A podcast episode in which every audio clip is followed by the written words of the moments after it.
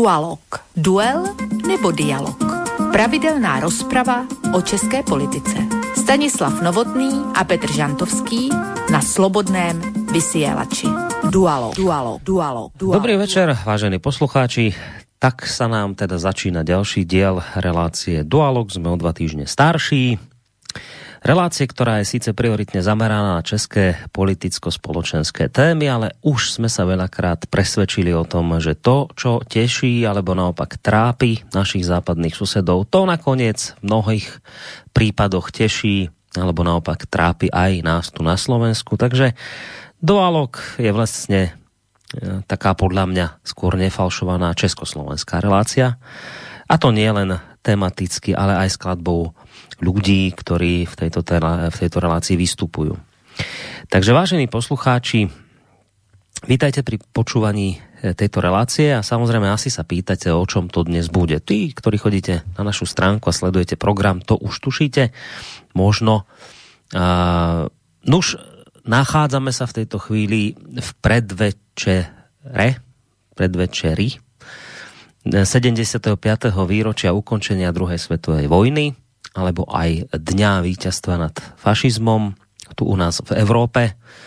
Uh, takže keď si to vlastne povieme, že zajtra už budeme si pripomínať 75. výročie od skončenia tohto veľkého konfliktu, tak samozrejme tá téma sa ako si natíska sama. Uh, my totiž to uh, vlastne už zajtra budeme podľa všetkého v mnohých novinách čítať, takisto aj na portáloch o tom, ako bol 8. mája roku 1945 v Karlshorste v hlavnom veliteľstve sovietských vojsk, ktoré bojovali na území Nemecka, podpísaný dokument o bezpodmienečnej kapitulácii hitlerovského Nemecka. Druhá svetová vojna sa tak v Európe oficiálne skončila, aj keď teda treba povedať, že ešte nejaké tie boje pokračovali až do 15. mája. Uh, Takže pre európsky kontinent je 8. máj ukončenie najkrvavejšieho konfliktu v dejinách ľudstva. Pokiaľ sa ale bavíme samozrejme globálne o celom svete, tak v tomto prípade sa vojna skončila neskôr až 2. septembra roku 1945, keď bola podpísaná japonská kapitulácia. Druhá svetová vojna trvala 2194 dní a na vojnových operáciách sa zúčastnilo 30 štátov celkovo prebiehali vojnové operácie na územiach 40. Odhaduje sa, že v druhej svetovej vojne zahynulo 50 miliónov ľudí, hlavne teda civilného obyvateľstva, 35 ďalších miliónov ľudí utrpelo zranenia. Materiálne škody tie sú vlastne nevyčísliteľné. Už len keď poviem takéto hrozivé čísla, tieto hrozivé štatistiky, tak je dostatočným dôvodom na to, aby sme túto časť našich spoločných smutných dejín neprešli mlčaním. Avšak treba povedať, že tým hlavným dôvodom, prečo sme sa rozhodli zamerať dnes večer náš pohľad týmto smerom, tým hlavným dôvodom je aj to, že ako si stále viac niektorí ľudia cítia, že sa nám sem po tých 75 rokoch ako si stále možno častejšie pretláčajú nejaké tie myšlienky a možno aj teórie, ktoré majú tendenciu akoby prepisovať výsledky tohto strašného konfliktu. A dlhé roky to bolo tak, že my sme vlastne v rámci spomienky na druhú svetovú vojnu ďakovali našim osloboditeľom. V tomto našom priestore to bola vďaka predovšetkým smerom k vojakom Červenej armády, teda vojakom Sovietskeho zväzu, ktorí oslobodili väčšinovú časť nášho územia spod nacistického vplyvu. Lenže doba sa zmenila, zmenil sa aj náhľad na túčo, túto časť našej histórie a stále častejšie sa predierajú na svetlo sveta aj rôzne tvrdenia, že to s tým sovietským zväzom vlastne nebolo také ideálne, ako sme to roky počúvali, ako sme sa to učili v školách. Dokonca po novom je to už aj podľa Európskeho parlamentu tak, E, že zodpovednosť za vypuknutie tohto svetového konfliktu nenesie už len nacistické Nemecko, ale podľa schválenej rezolúcie pribudol k vzniku tohto konfliktu rovným dielom aj sovietský zväz. E, treba povedať, že keby sa toto celé dialo len teda v nejakej tej verbálnej rovine, tak to by hádam ešte bolo asi znesiteľné. E, ale horšie je to, že možno pribúda počet rôznych konkrétnych prípadov, činov, ktoré u istej časti obyvateľstva budia vážne obavy z toho, že sa nám sem akoby vkráda nejaká tendencia prepisovať históriu. V Českej republike je dnes v plnom prúde aktuálny diplomatický konflikt medzi touto krajinou a medzi Ruskou federáciou, ktorý vypukol potom, ako vedenie Prahy 6 dalo odstrániť sochu maršala Koneva. Nakoniec tejto téme sme sa aj tu v dualogu venovali v minulosti. Ale ten konflikt sa netýka samozrejme len tejto sochy, potom k tomu uh, pribudlo aj uh, vlastne vybudovanie pamätníku tzv. Vlasovcom, v pražskej časti Hřeporie. No a samozrejme treba ešte spomenúť aj premenovanie námestia pri ruskej ambasáde podľa zavraždeného ruského opozičného politika Borisa Nemcova.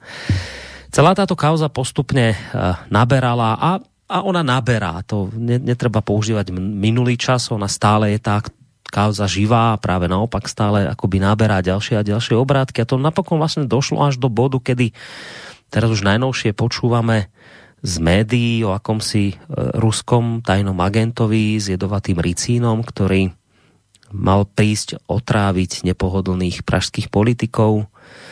Dokonca som už zachytil teraz informáciu novšiu, že, že vlastne že nie otráviť, ale že skôr uniesť ich mal prísť že ide o takú možnosť únosu podozrivých a ich predvedenie pred ruský súd po vzore izraelskej tajnej služby Mossad, ktorá takto celé roky prenasledovala takýmto spôsobom nacistov po svete, takže niečo podobné teraz by chcela v prípade týchto troch politikov urobiť Moskva.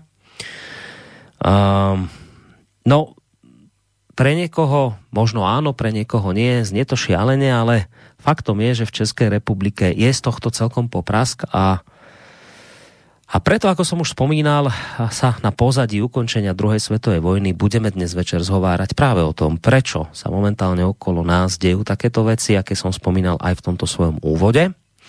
Bežne to býva tak, že oboch pravidelných mojich parťákov dualogových vítam na Skype, ale dnes to bude trošku inak. Nebude to prvýkrát, už sme to tak minule mali, že jeden z nich sa nachádza v tejto chvíli na WhatsAppe, Mal by to byť Stando Novotný, bývalý e, český policajný prezident a toho času prezident asociácie nezávislých médií Stanislav Vitaj. E, dobrý večer, vážení a ctihodní pánové, to znamená Petře, kterého si ještě nepředstavil, a Borisy a taktéž neméně vážení posluchači. Ďakujeme ti veľmi pekne. Petr Žantovský, to je ten ďalší pán, ktorého už Stando tak trošku pomene spomenul, ideme aj jeho privítať. Petr Žantovský je mediálny analytik, vysokoškolský pedagog a publicista a toho máme na Skype. Petře, dobrý večer aj tebe. Tak já zdravím samozřejmě tebe, Borisy, zdravím pana prezidenta na Whatsappe. Vítej, Stando, mezi, mezi námi dobře odposlouchávanými a samozřejmě především se moc těším na případné reakce a nějaké dotazy a podobně od všech posluchačů a posluchaček, které, které, kteří a které jsou teď s námi eh, v našem vysílání. Já jsem koukal na to, že my už to děláme strašnou spoustu let a ještě nás nikdo nezabil eh, z, z našich posluchačů. To já myslím, že je velký úspěch a já si toho strašně vážím, takže asi jsme na jedné lodi. Moc za to děkuju a těším se na všechno. No, tak samozrejme, to je veľmi dobré, že žiadne fyzické ataky a násilia sa tu nediali. Aj keď teda celkom vážne poviem, že začína mať trošku obavu, hlavne o Stanislava Novotného, lebo ten nejak stále častejšie pre tie ruské televízie vysiela. A ja to teraz nehovorím, nehovorím to zo srandy, chcem teraz to celkom vážne povedať, že ja si prostě pri takejto vypetej situácií a v takýchto vypetých časoch viem prostě predstaviť situáciu, že sa môže niekto nájsť taký. Ja ne, nechcem strašiť ničím strašným, ale prostě ne, niekoho takého, kdo by si v tejto chvíli vedel predstaviť aj nejaké tie fyzické útoky a niečo podobné, lebo si povie, že však toto je parazit, ktorý nám tu škodí a a, a, a slúži cudzej mocnosti a niečo podobné, že zkrátka chcem povedať, že keď sa tá situácia tak vyšpičkuje do takých tých už, už naozaj až nenávistných záležitostí, tak tak je to také už povážlivé potom a zvlášť keď vidím standu, že furt niečo tam pre tie ruské televízie hovorí, tak mohol by sa nájsť niekto, kto by zkrátka chcel to takýmto spôsobom riešiť. No vyzerá to stando, že si zase na barikádach. No, jestli to mohu komentovat, já si, já si myslím, že to je povinnost, protože eh, s těmi Rusy nechce, nebo málo kdo chce mluvit a je velmi důležité, aby oni věděli, že tady je celá řada lidí, kteří si nemyslí to, co si myslí čeští rusopóbové.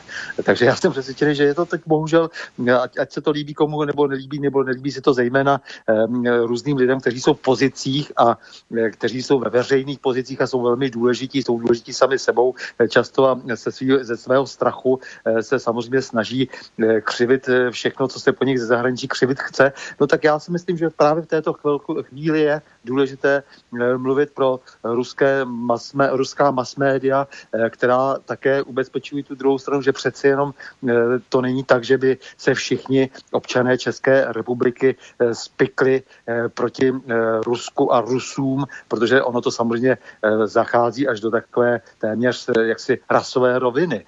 Ti Rusové prostě jaksi jsou Eh, už tím, že jsou to rusové, eh, tak jsou kontaminováni eh, jaksi nějakou podivností, jsou to nepřátelé, mají to napsáno na čele, na zádech.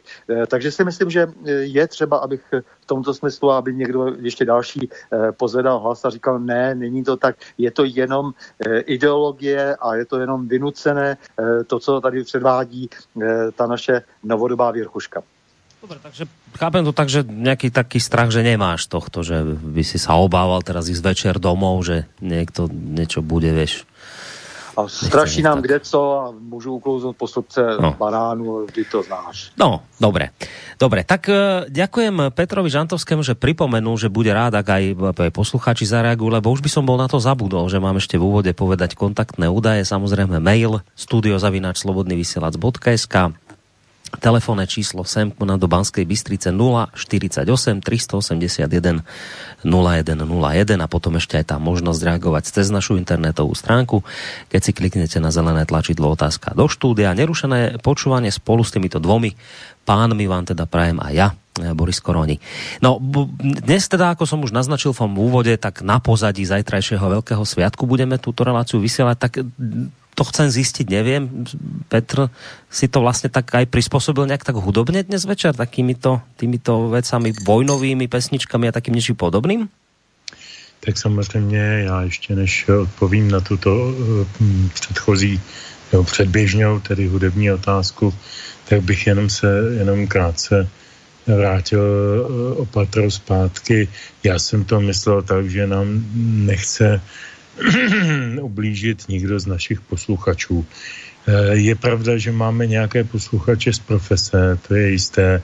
To tak už tak chodívá, že ano, že jsou někde nějaké úřady, které poslouchají a zapisují a, škrtají a, a dělají se znamy. To ano, ale o těch já nemluvím.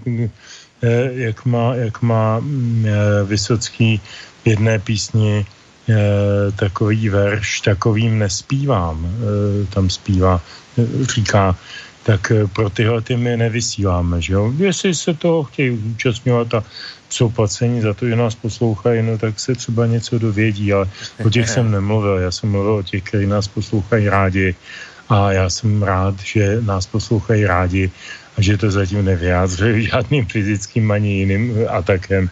Takže to, to budíš mi budíš mi odpuštěn e, možná nepřesný, e, nepřesný komentář. Ale co se týče té muziky, já jsem na dnešek vybral čtyři písně, asi,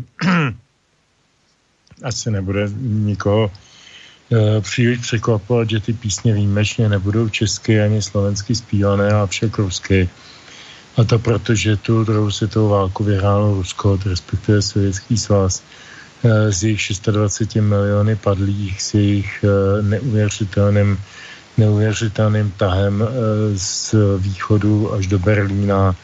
A mm, obětovali, obětovali skutečně nejvíc, nečekali na žádné na žádné mm, vychytralosti a na žádné časové úlitby, jako američani a další. Byli napadeni, začali se bránit vyhnali, eh, vyhnali nacistů z vlastní země a, a potom začali osvobozovat země další, které vlastně vedly jejich cestu až do toho Berlína. Domníval jsem se až do nedávna, že tuhle tu historickou pravdu každý zná, že jsme chodili všichni na nějakou základní školu, že tam byl předmět zvaný dějepis. Zjišťuju dnes z médií, že všechno může být jinak, takže o tom asi bude dneska také řeč, ale protože já si stále ještě myslím, že všechno není jinak a že to je i tak, jak, jsme, jak nás to učili a jak jsem, jsem přesvědčen o tom a, a znám to z, ze svědectví spousty lidí, kteří to zažili nebo to zažili na, na vlastní kůži jejich rodiče, tak uh, jsem vybral prostě čtyři ruské písně a žádné americké. Uh, myslím, že ta volba byla správná. Jestli, jestli dovolíte, tak já bych uh, představil tu první písničku. To je taková velice um, u nás, řekl bych, možná méně známá, ale v Rusku velice uh, citově prožívaná píseň o koni, o vojenském koni, s nímž jdeme po tom poli bitevním a je to ta naše jistota a to jediné, Eh, co máme, ta víra, ten kůň a to všechno. Eh, tahle ta nahrávka na tu já jsem narazil úplně, jako existuje stovky nahrávek písně Kóny. Eh, ale já jsem mm, schválně vybral úplně náhodně nahrávku, kterou natočilo asi 7 nebo 8 ruských dívek ve věku kolem 25-20 Eh, před nějakým nádražím, ne, netuším kde, je to stažený z YouTube, bez identifikace, eh, nevím, co je to za dámy, ale eh, a proto tím vysvětlu i ten ruch, který je trošku v pozadí nebo na začátku mm-hmm. toho, toho, té nahrávky, že oni stojí pod schody k nádraží a zpívají tuhle tu píseň, která má pro Rusy neskutečně symbolický význam ten zbor je překrásný a moc rád se s váma o něj podělím. To si naozaj zaujímavo vybral. Táto pesnička u nás eh, na Slobodnom vysielači znela už viackrát. V tejto verzii, ja som si to samozrejme púšťal už predtým, keď si mi tie pesničky púšťal, v tejto verzii ešte som ju nepočul, aj naozaj zaujímavá, však o malú chvíľku to pustím, len keď Petr hovoril o tom, že už sa vám tu prihovárame dlouhá léta z tejto relácie, tak som teraz rýchlo pozeral do archívu, že od 2016. sme začali, to sú už neuveriteľné 4 roky, 95. relácia. Dnes ešte 5 relácia budeme stovku oslavovať. Také krásne okruhlé jubileum tu budeme mať. No ale to ešte samozrejme musíme najskôr dožiť to číslo. Tak poďme si tú pesničku vypočuť.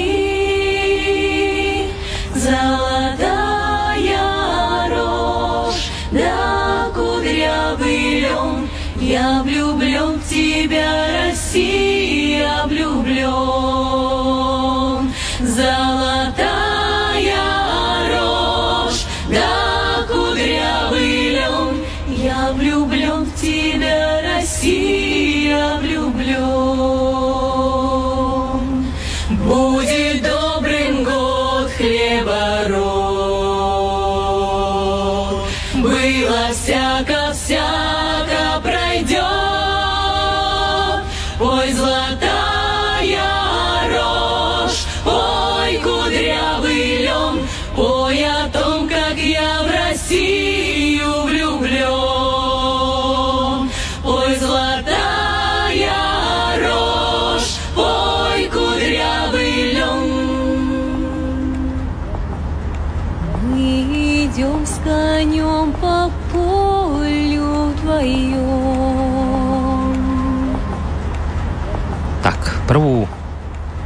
hudobnú prestávočku máme za sebou, ešte nás čakajú, teda veríme, že tri, ktoré ešte Petr pripravil, ale k tým sa dostaneme samozrejme neskôr v tejto relácii. V relácii Dualog, to je informácia pre tých z vás, ktorí ste prišli povedzme neskôr.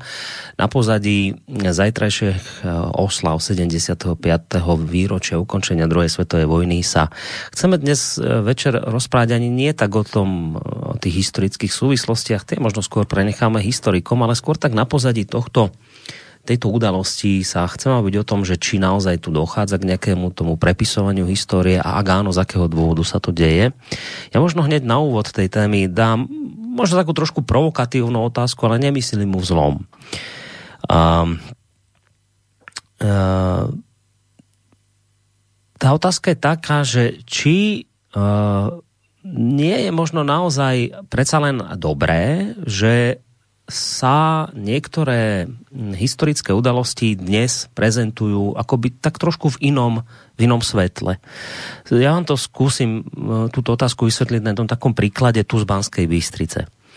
Napríklad Banskú Bystricu oslobodzovala predovšetkým rumunská armáda, samozrejme popri sovietoch, ale, ale za socializmu o tých Rumunoch uh, sa ako si nehovorilo to prišlo až vlastne po páde socializmu po 89., kedy e, sa vlastne tieto veci tak trošku prehodnotili historické a, a stali sa takými pravdivejšími. A dnes nám vlastne na námestí stojí taký, taký pamätník, kde na jednej strane vďakujeme rumunským osloboditeľom a ďakujeme aj sovietským osloboditeľom.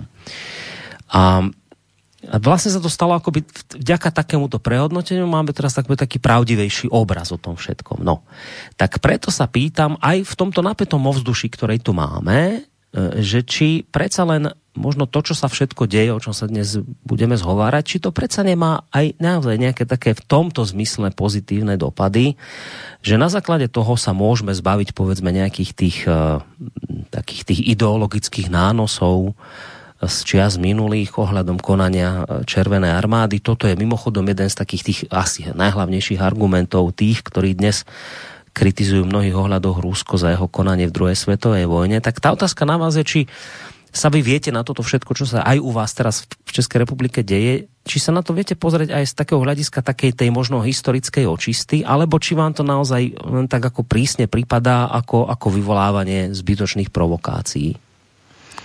A můžu jednu větu no, na úvod toho, toho.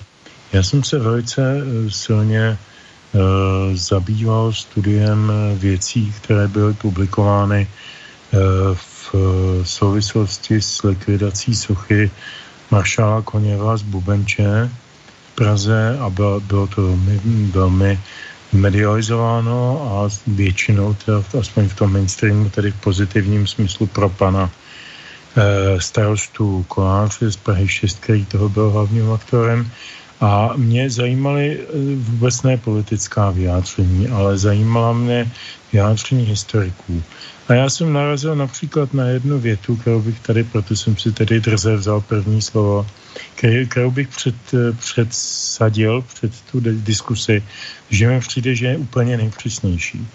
Uh, jeden historik, tuším, že to byl že to byl Dušan Pavlorek, ale to je celkem nepodstatné, e, říkal e, pro, tuším, že teď nevím, alarm aktuálně, pro něco takového, pro jeden z těchto těch zpravodajských webů, e, říkal větu asi v tomto smyslu.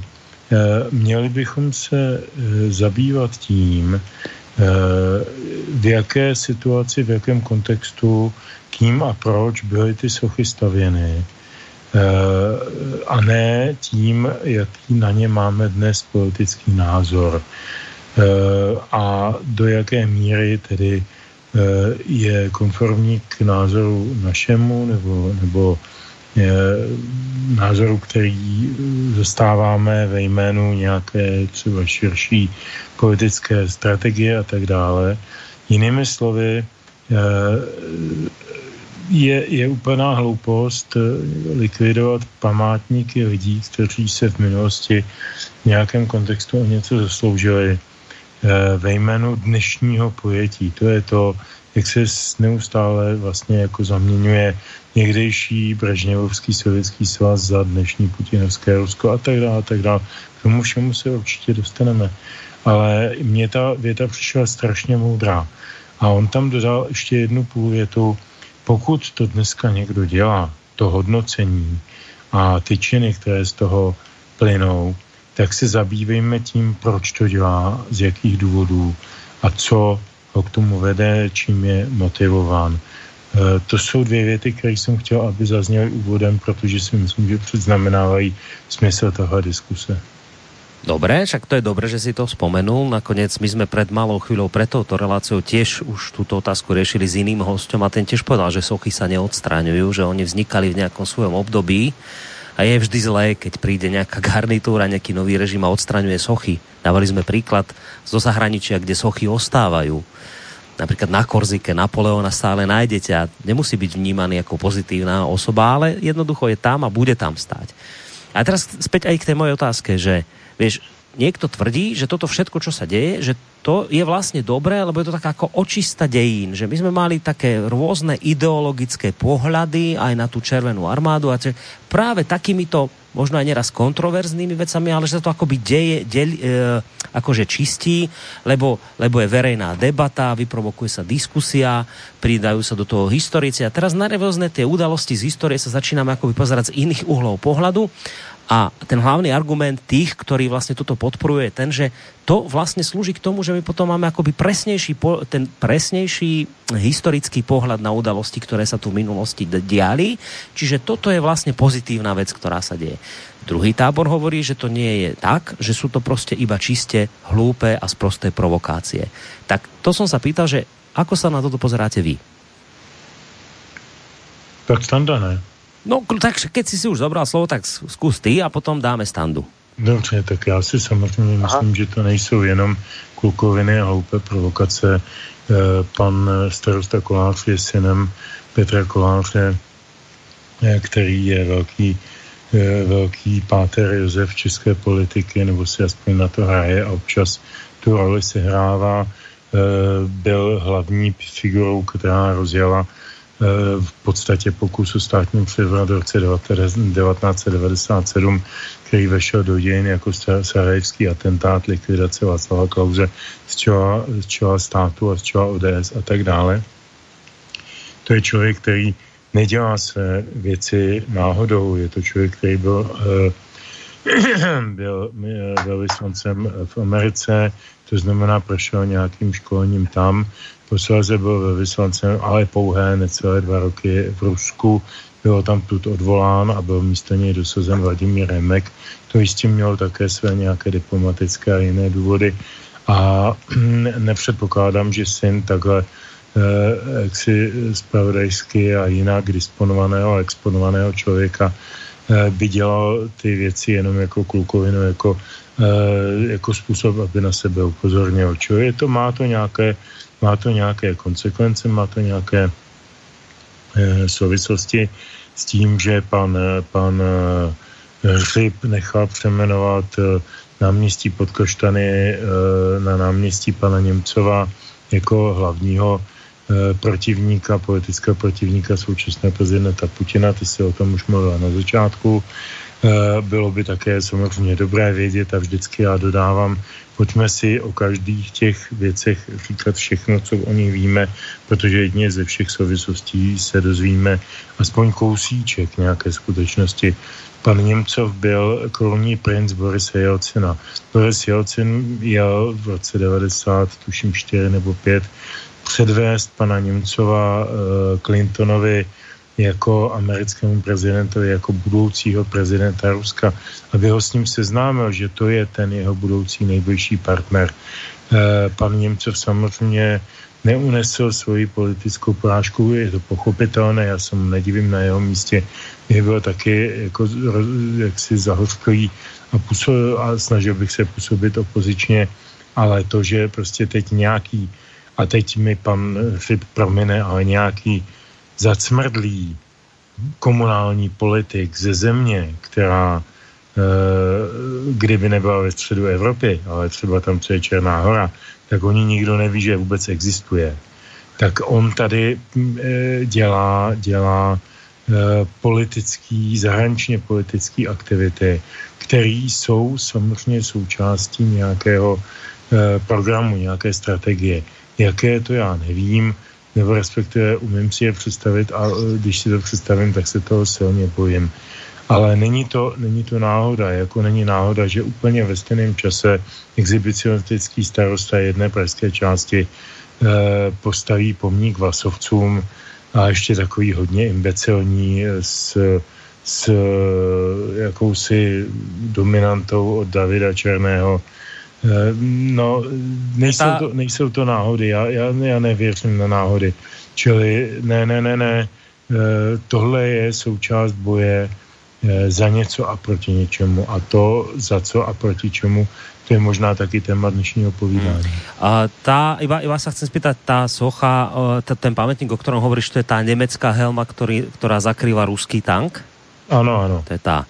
No, Stando, tá istá otázka na teba. Vieš sa na toto všetko pozrieť aj tak trošku z toho uhla pohľadu, že to môže prečisťovať tú históriu a, a tie ideologické nánosy, alebo to vnímaš ako naozaj také provokácie, které mají nějaký svůj význam, prečo sa dejú? Eh, tady došlo k nějakému převratu eh, v roce 89 a potom převratu, eh, od toho převratu uplynulo 30 let. Na to pročišťování myslím, že bylo času už hodně, protože jsme samozřejmě byli jednostrannou propagandou zahrnováni do, roce, do roku 89 a po roce 89 naprosto přirozenou cestou měli všichni možnost samozřejmě poukázat na to, že někde je příliš přeuštíno jakými si symboly minulosti, které byly politicky, ideologicky zneužívány a používány proti lidem a ty byly samozřejmě odstraněny, ale nicméně eh, celá řada eh, právě těch eh, symbolů, které směřovaly jaksi k úctě nebo vyjadřovaly úctu vůči padlým rudoarmějcům, tak, tak samozřejmě likvidována nebyla a lidé ani neměli tu potřebu. Jestliže se tato potřeba objevuje až po těch 30 letech, tak naopak to nese všechny známky toho, že je to, jak, je, že je to nenormální a že tady jde o nějaký ideologický přístup, eh, o přístup, který, za kterým jsou eh, nějaké úmysly úplně jiné. To, to znamená, že vlastně to odstraňování těch symbolů eh, sebou nese naopak velkou účelovost. Ale to pročišťování, na to tady bylo už času dost a ten považuji teda ty, ty, ty, ty námitky tohoto druhu nebo respektive to zdůvodnění tohoto druhu považuji za značnou licoměrnost. Myslím, že toho času opravdu na to bylo dost. A navíc, jako už se to všechno týká úplně jiné generace. Eh, generací, které samozřejmě se často, eh, nebo generace, která se vlastně často už jako se z ní rekrutují lidé, kteří se narodili až po dokonce převratu 89, nebo nemohou si ani eh, pamatovat eh, tu dobu, kdy se vlastně v tomto smyslu lámal chléb, kdy se vlastně v tomto smyslu uvažovalo o tom, že je třeba přehodnotit samozřejmě a vyváženě se podívat na naší nedávnou historii. Takže zejména, jak si třeba u nás, jak si teď hovořil o tom Rumu rumunském osvobozování. Já mám pocit, že to byly desítky tisíce Rumunů, kteří eh, padli tehdy v tehdejším eh, Československu nebo při osvobozování Československa. Eh, to opravdu nebylo málo. Je dobře, že jsou ty Rumuni připomenuti. Tak u nás zase takovým městem je město Plzeň. Město Plzeň bylo vždy tak, jak si, jaké, jakémsi odboji po celou, celých těch 40 let do listopadu 89 v tom, že jak si je osvobodili američani a že se to vlastně nikde nezmiňuje a vždycky to bylo takový, ty, ty plzeňáci vždycky na sebe mrkali, že vlastně jako se hovořilo jenom o té rudé armádě a právem. Takže po krátce, hned po, po listopadu 89 se slavilo velmi jaksi to osvobození americké v Plzni a přenášelo se i do jiných koutů, přenášelo se často potom posléze mnohdy do Prahy, takže se proháněly americké jeepy Prahou, když američani hm, Prahu neosvobodili. Eh, dobře z té radosti, že eh, se může svobodně říkat, že američané osvobodili eh, velkou část západních Čech, takže to potud je to v pořádku a k tomu pročišťování už dávno došlo. Teď naopak v poslední době jsme svědky velkého tlaku na to, aby se naopak jaksi do těch myslí vkradla jaksi myšlenka, že vlastně ten 45. rok byl víceméně v režii západních spojenců, Dokonce se objevila věta v české televizi, že spojenci osvobodili Osvětim, spojenci no prostě osvobodili, Osvětim osvobodil koněv, eh, jak si v čele eh, rudé armády. Eh, takže je, je to, to, to, to, to jsou takové absurdity, se už, se už objevují. Ta, ta snaha vlastně používat nějakou novou terminologii, pokus, pokoušet, ta snaha pokoušet se vlastně vnutit tomu obyvatelstvu, že to všechno úplně bylo, že to bylo všechno úplně jinak, jinak, že ta pomoc daleko důležitější byla právě třeba těch spojenců, jmenovitě eh, amerických bankéřů, eh, třeba kteří, eh, kteří pomáhali Sovětskému svazu tehdy s technikou, kterou jim dodávali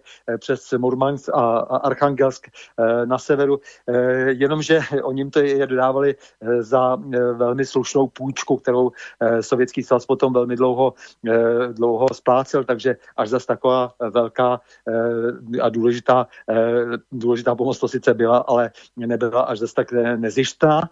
Eh, takže všechno se staví teď do toho pozitivního světla. Jo? Do pozitivního světla se eh, staví i to, že jsme mohli eh, bojovat Británii, ale že, jsme ta, že tam Beneš utratil všechno zlato, co sebou vzal proto, aby zaplatil do poslední přesky i tu výstroj našich letců, kteří tam ztráceli své životy, tak o tom se zase nemluví. Takže ty, ty, ty věci zase už jsou podávány jednostranně, tak jak byly jednostranně eh, podávány eh, před listopadem a kdy bylo až příliš zase akcentováno to, že tady byl jenom tady sovětský svaz, který eh, všechno zařídil, tak toho, to, to vyrovnání k tomu už došlo dávno ale teď v poslední době jsme svědky opravdu naprosto nemístného tlaku a snahy prostě na o přepisování dějin a právě proto v souvislosti se 75. výročím osvobození od nacismu, protože se ví, že to je velmi citlivý bod pro současné Rusy, kteří jsou samozřejmě velmi a právem hrdě na to, co dokázali během velké vlastenecké války. No a právě proto, jak si, jak si je teď ta, ta, ta snaha zesílila vlastně o to umenšení těch eh, zásluh eh, rudé armády a naopak ještě jsme svědky horšího procesu. Eh, je tady snaha dokonce umenšit vlastně tu vinu nacistů, protože zdá se, že Německo se už otřepalo a má své choutky, to si myslím, že eh, těch nejenom indicí, ale přímých důkazů už je mnoho tady. Eh, mají eh, touhu jak si potom, jak si zase znovu dominovat ve východním prostoru. No a součástí toho samozřejmě je důležité i to přepisování dějin, protože je třeba říct, no tak vlastně až zas tak strašné to nebylo. Podívejte se, ještě byl nakonec horší ten sovětský svaz, takže postavit to všechno úplně eh, obráceně. Eh, a v souvislosti s tím se najednou vynoří eh, jaksi stále častěji požadavky na zrušení Benešových dekretů a návrat majetku kolaborantům, kterým, kterým byl po 45. skonfiskován. To samé se samozřejmě děje v Polsku, jak si tam je ta snaha o to, aby se zrušily Běrutovy dekrety. To, to by samozřejmě znamenalo téměř posunutí Polska zpátky na východ. Jsou to strašně nebezpečné věci a začíná se od symbolů, eh, usnesení Evropského parlamentu tam je, kde dokonce jsou i ty symboly zmiňovány jsou dávány v podstatě v plen, takže je vidět, že je to koncepce, že je to snaha přepsat dějiny z naprosto eh, zjištného důvodu. No keby tu s vámi seděl uh, váš pražský primátor, pán Hřib, tak minimálne na jednej veci by ste sa všetci zhodli, že tu naozaj k prepisovaniu dejín dochádza, len on by vám povedal iba akože presne naopak to on vidí. On zase hovorí, že Citujem, Česká republika čelí silnému tlaku ruskej propagandy a snahám o prekrúcovanie histórie. Podľa Hríba je treba si pripomenúť, že Červená armáda dorazila do Prahy, on teda odvolával sa na Pražské povstanie, e, dorazila do Prahy až potom, čo sa 8. mája Nemci vzdali Českej národnej rade. Sovieti tak prišli podľa pána Hříba do mesta fakticky oslobodeného a nenechali a neniesli teda žiadnu hlavnú zásluhu na jeho oslobodení, aj keď samozrejme z politických dôvodov si pripisovali a stále radi pripisujú toto víťazstvo. E, nikto podľa neho, dodáva Hryb, nespochybňuje úlohu Sovětského zväzu na ukončení druhej svetovej vojny, je ale treba na toto, citujem ďalej Hryba, e, pozerať ako na e, na Rusko pozerať ako na jedného zo strojcov tohto najkrvavejšieho konfliktu v dejinách ľudstva, ktorý bol prvé dva roky spojencom nacistického Nemecka. Samozrejme naráža týmto na spomínaný pakt eh, Ribbentrop-Molotov. Uh, takže hovorí Hřib, že áno, máte pravdu páni, prepisuje sa história, ale vidíte to úplne naopak, lebo ona sa prepisuje tým spôsobom, lebo si ju tu chcú prepisovať Rusi. Ruská propaganda si tu chce prepisovať históriu týmto spôsobom, ako som ho teda citoval. Zvláštne, nie? Že, že všetci hovoria o prepisovaní histórie, ale každý sa na to pozera z vlastného uhla pohľadu.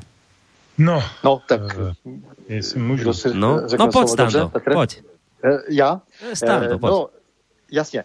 Já bych chtěl říct, že myslím, že je docela zřejmé, že třeba naše mass média v současné době, mainstreamová média, chci říct, včetně veřejnoprávních, vytváří obraz jakéhosi nového hrdiny Jo, já bych řekl, až bych si dovolil vypůjčit eh, onen titul od eh, Lermontova eh, nového geroja našeho vremení, nového hrdinu naší doby.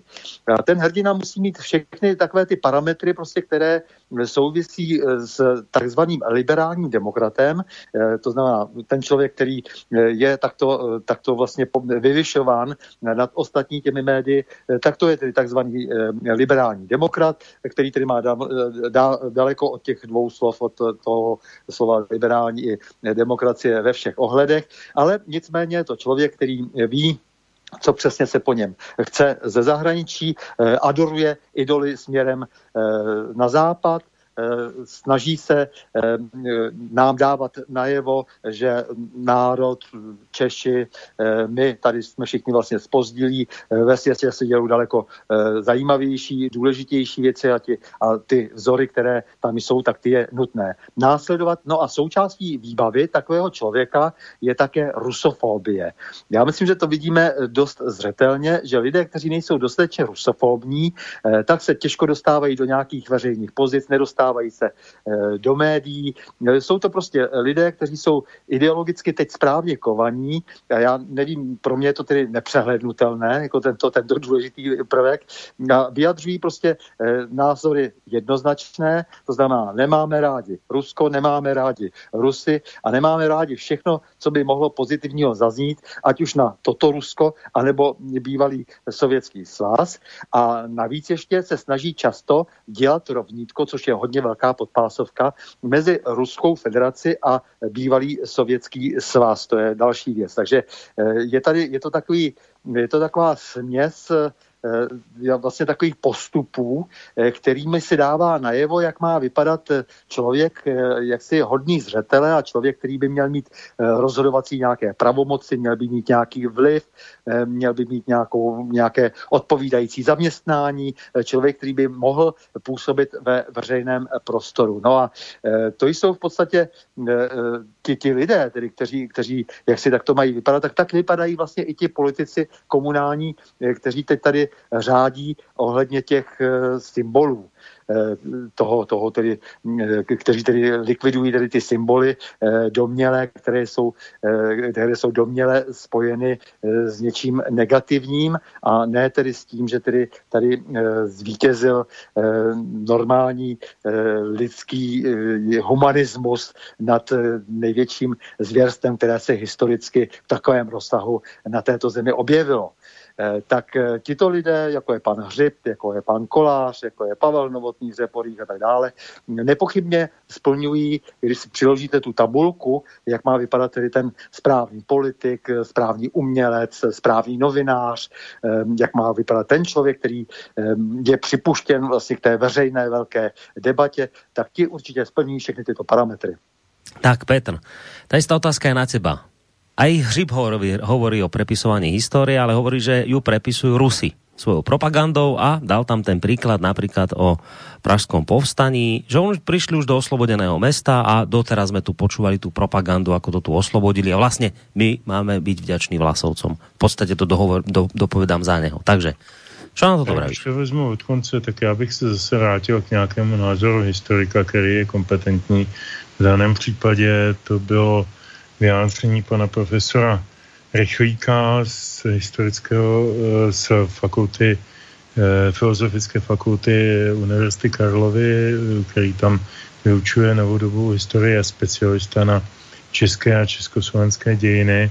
A je to naprosto, naprosto nespochybnitelná autorita, která nemá sebe menší důvod adorovat ani sovětský svaz, ani Rusko, ale ani Ameriku, ani nikoho, protože si je vědom toho, že eh, pozice historika spočívá v tom eh, hledat pravdu a odkrývat eh, bahno nánosů těch ideologických a politických nánosů na těch, na těch hodnoceních minulosti. Snaží se tu minulost otevřít taková, jaká byla. Tak to je jenom k němu, kdyby ho někdo neznal.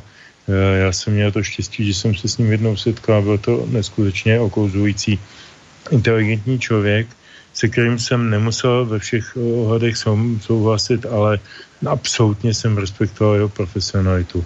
Jako člověk, který si zabývá taky historií, k tomu mám velkou úctu a myslím si, že to je, eh, že to je člověk, který má co říct. Tenhle ten, tenhle ten člověk uh, uvedl do hry několik zajímavých aspektů. Tak teď, teď, teď se tady jako otevřela debata o tom, jestli teda maršál Toussaint Eh, podepsal tu, tu eh, demisi eh, nebo tu kapitulaci do rukou Alberta Pražáka, tedy šefa České národní rady, před příjezdem ruské rudé armády nebo sovětské rudé armády a jestli teda jako rudá armáda vyjela do osvobozeného města nebo ne.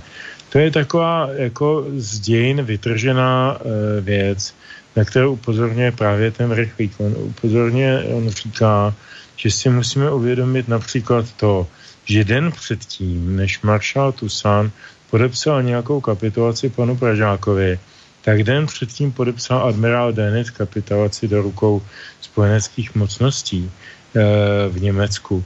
Kdyby toho nebylo, tak by samozřejmě maršál Tusan rozpoutal neskutečné krve projití, protože to měl ve svých povinnostech, jak si, jak si velitele, vojenského velitele města Prahy.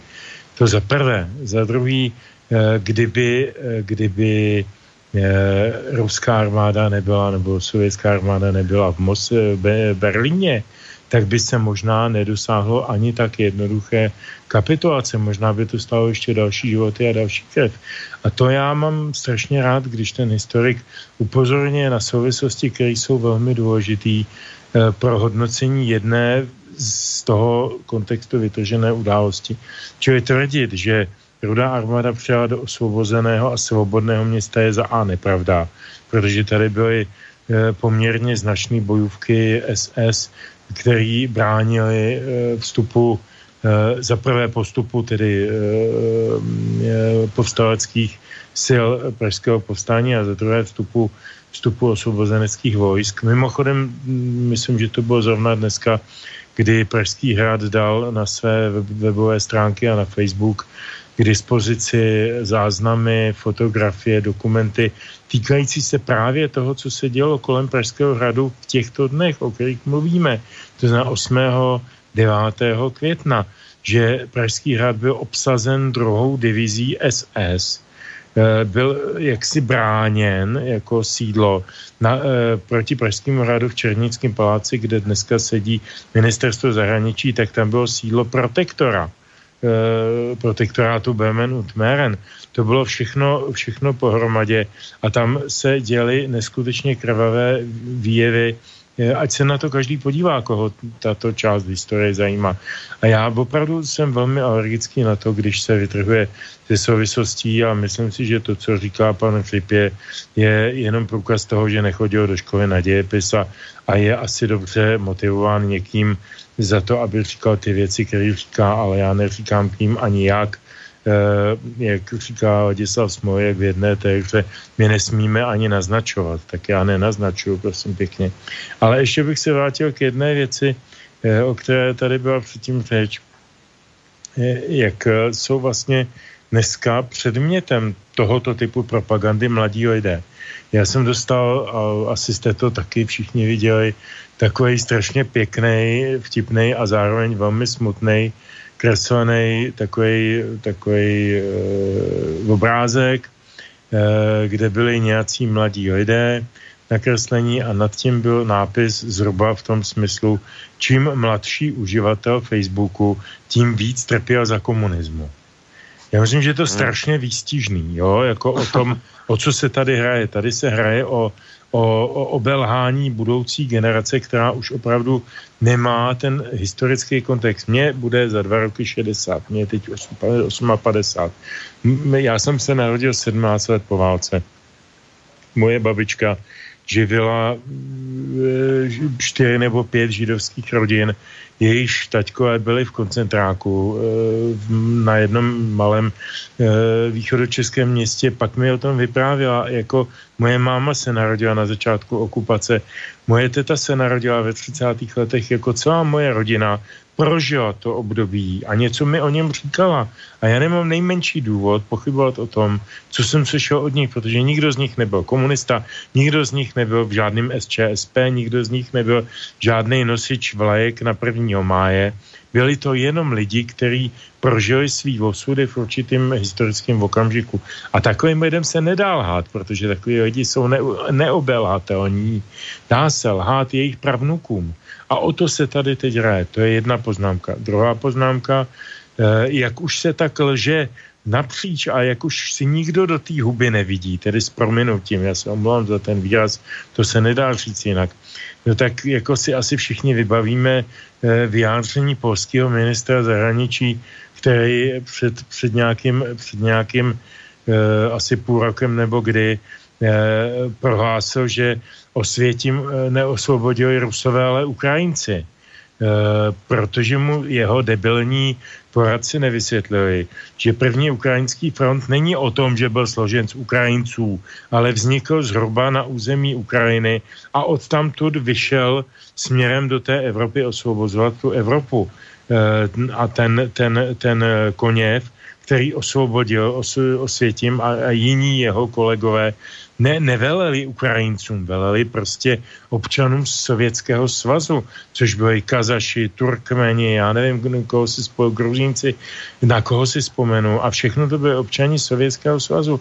Já jsem dostal nedávno do ruky uh, úžasnou uh, korespondenci lidí, kteří jsou z kozáckých rodin. To znamená, že by teoreticky měli být vlastně Eh, proti Rusku, proti Sovětskému svazu, protože kozáci to neměli nikdy úplně jednoduchý v tom, v tom eh, historicky už od cara, v tom, v tom poměru vůči tomu státu. A oni, oni psali, a to se týkalo právě debaty o druhé světové válce, Ježíš Maria, my, já jsem kozák, můj tady kamarád nejlepší je Ježit, druhý kamarád nejlepší je Gruzínec a my, naši rodiny, naše rodiny, všichni eh, šli do té velké vlastenecké války, protože jsme potřebovali zbavit svět Hitlera. a, a toho nebezpečí, který před, před náma stojí a symbolizuje. To je, to je další strašně důležitá věc. A poslední, já se omlouvám za délku toho příspěvku, no, ale je to důležitý a chci to do toho vnést. Eh, my jsme začali s tou likvidací minulosti mnohem dřív, než je nějaká, nějaká parta tady těch starostů a těchto těch, eh, těch vlastně nýmandů. Eh, my jsme tím začali, když jsme zbůrali Jana Švermu. Když jsme přejmenovali Švermův most. Proč? Jan Šverma byl člověk, který zahynul za osvobození v národním, ve slovenském národním povstání, ve slovenských horách. Ty bys to, Boris, určitě uměl říct líp. A to byl, ano, byl to komunista, Ježíš Maria, ale e, Vítězslav Nezval byl taky komunista, tak ho zakážu, jenom protože byl komunista většinu svého života, protože byl levicový. No tak prostě si myslím o jedné části jeho díla, že je blbá, o jiné části, že je dobrá, ale nespojuju to. Šverma zahynul, položil svůj život za za slovenský povstání, který bylo před, před zvěstí eh, osvobozování a, po, po, a jaksi očištění od nacismu i, i české části té, té republiky společné první. A, a my jsme jako první hnedka pěkně slavně po převratu, tak jsme dali švermovou sochu, protože nám smrděla ideologicky a ten most, který tam e, uvozovala to socha, Eh, na konci revoluční ulice, tak ten jsme, ten jsme přemenovali, já nevím, jak se do dneška jmenuje, a pro mě je to Švermův most. Ne, ani nevím, jak se jmenoval předtím, než byl Švermův, to je celkem nepodstatný, ale tí, to, to je symbol toho, jak si nevážíme symbolu minulosti, jak si absolutně nevážíme toho, že pro nás někdy něco někdo udělal a, eh, a vlastně jenom hledíme na své budoucí profity. A to je svět, který nás teď tuto chvíli obklopuje a čeká a je to, je to strašná, strašná strašné vědomí. No, keď už máš to slovo, Petře, tak si ho ešte nechaj, lebo keď tak pozerám na ten čas, že teraz by sa hodila pesnička číslo 2 a po nej samozrejme budeme v tejto téme pokračovať, posunieme to aj trošku ďalej, už sa pozrieme aj na nejaké tie mailíky, tak poďme si zahrať. Uh, druhou písničku nahrál takový folkloristický, zajímavý právě kozácký sbor, který se jmenuje Zabajkalie a písnička se jmenuje Jak dámy byly na vajně. Tak si ju pojďme vypočuť. Когда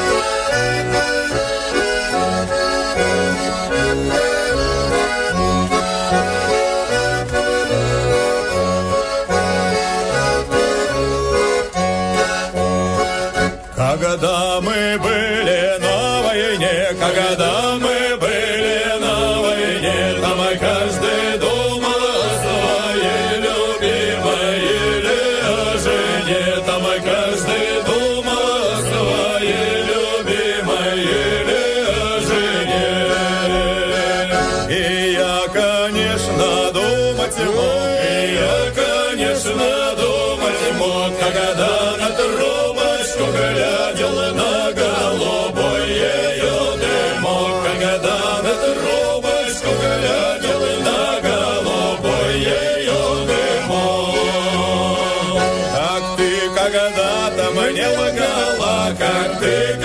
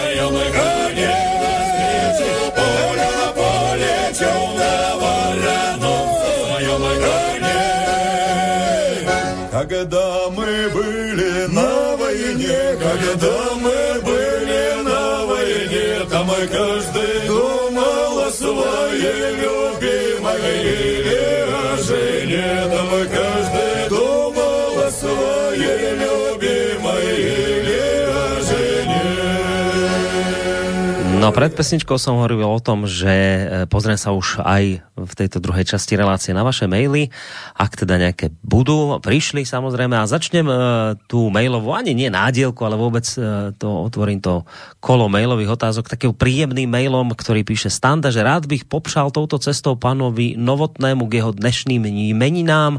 Děkuji za přetlumočení, i když to není dotaz. Tak s přátelským pozdravím Stando a my sa k tomuto prianiu pripo, pripájame. Takže Stando, všetko najlepšie k dnešným meninám ti prajeme. Nech si zdravý, děkuju šťastný. To, se- to bylo strašně No. roztomilý. To, ne, nenapsal, to sám? Nie, nie, to tu máš od nejakého svojho fanúšika Standu, ktorému teda mm, prajeme tiež všetko No, dobré. tak samozřejmě taky mu musíme popřát, No. ale já bych jenom chtěl e, poznamenat, že e, dnes je samozřejmě svátek ve jménu tedy svatého Stanislava.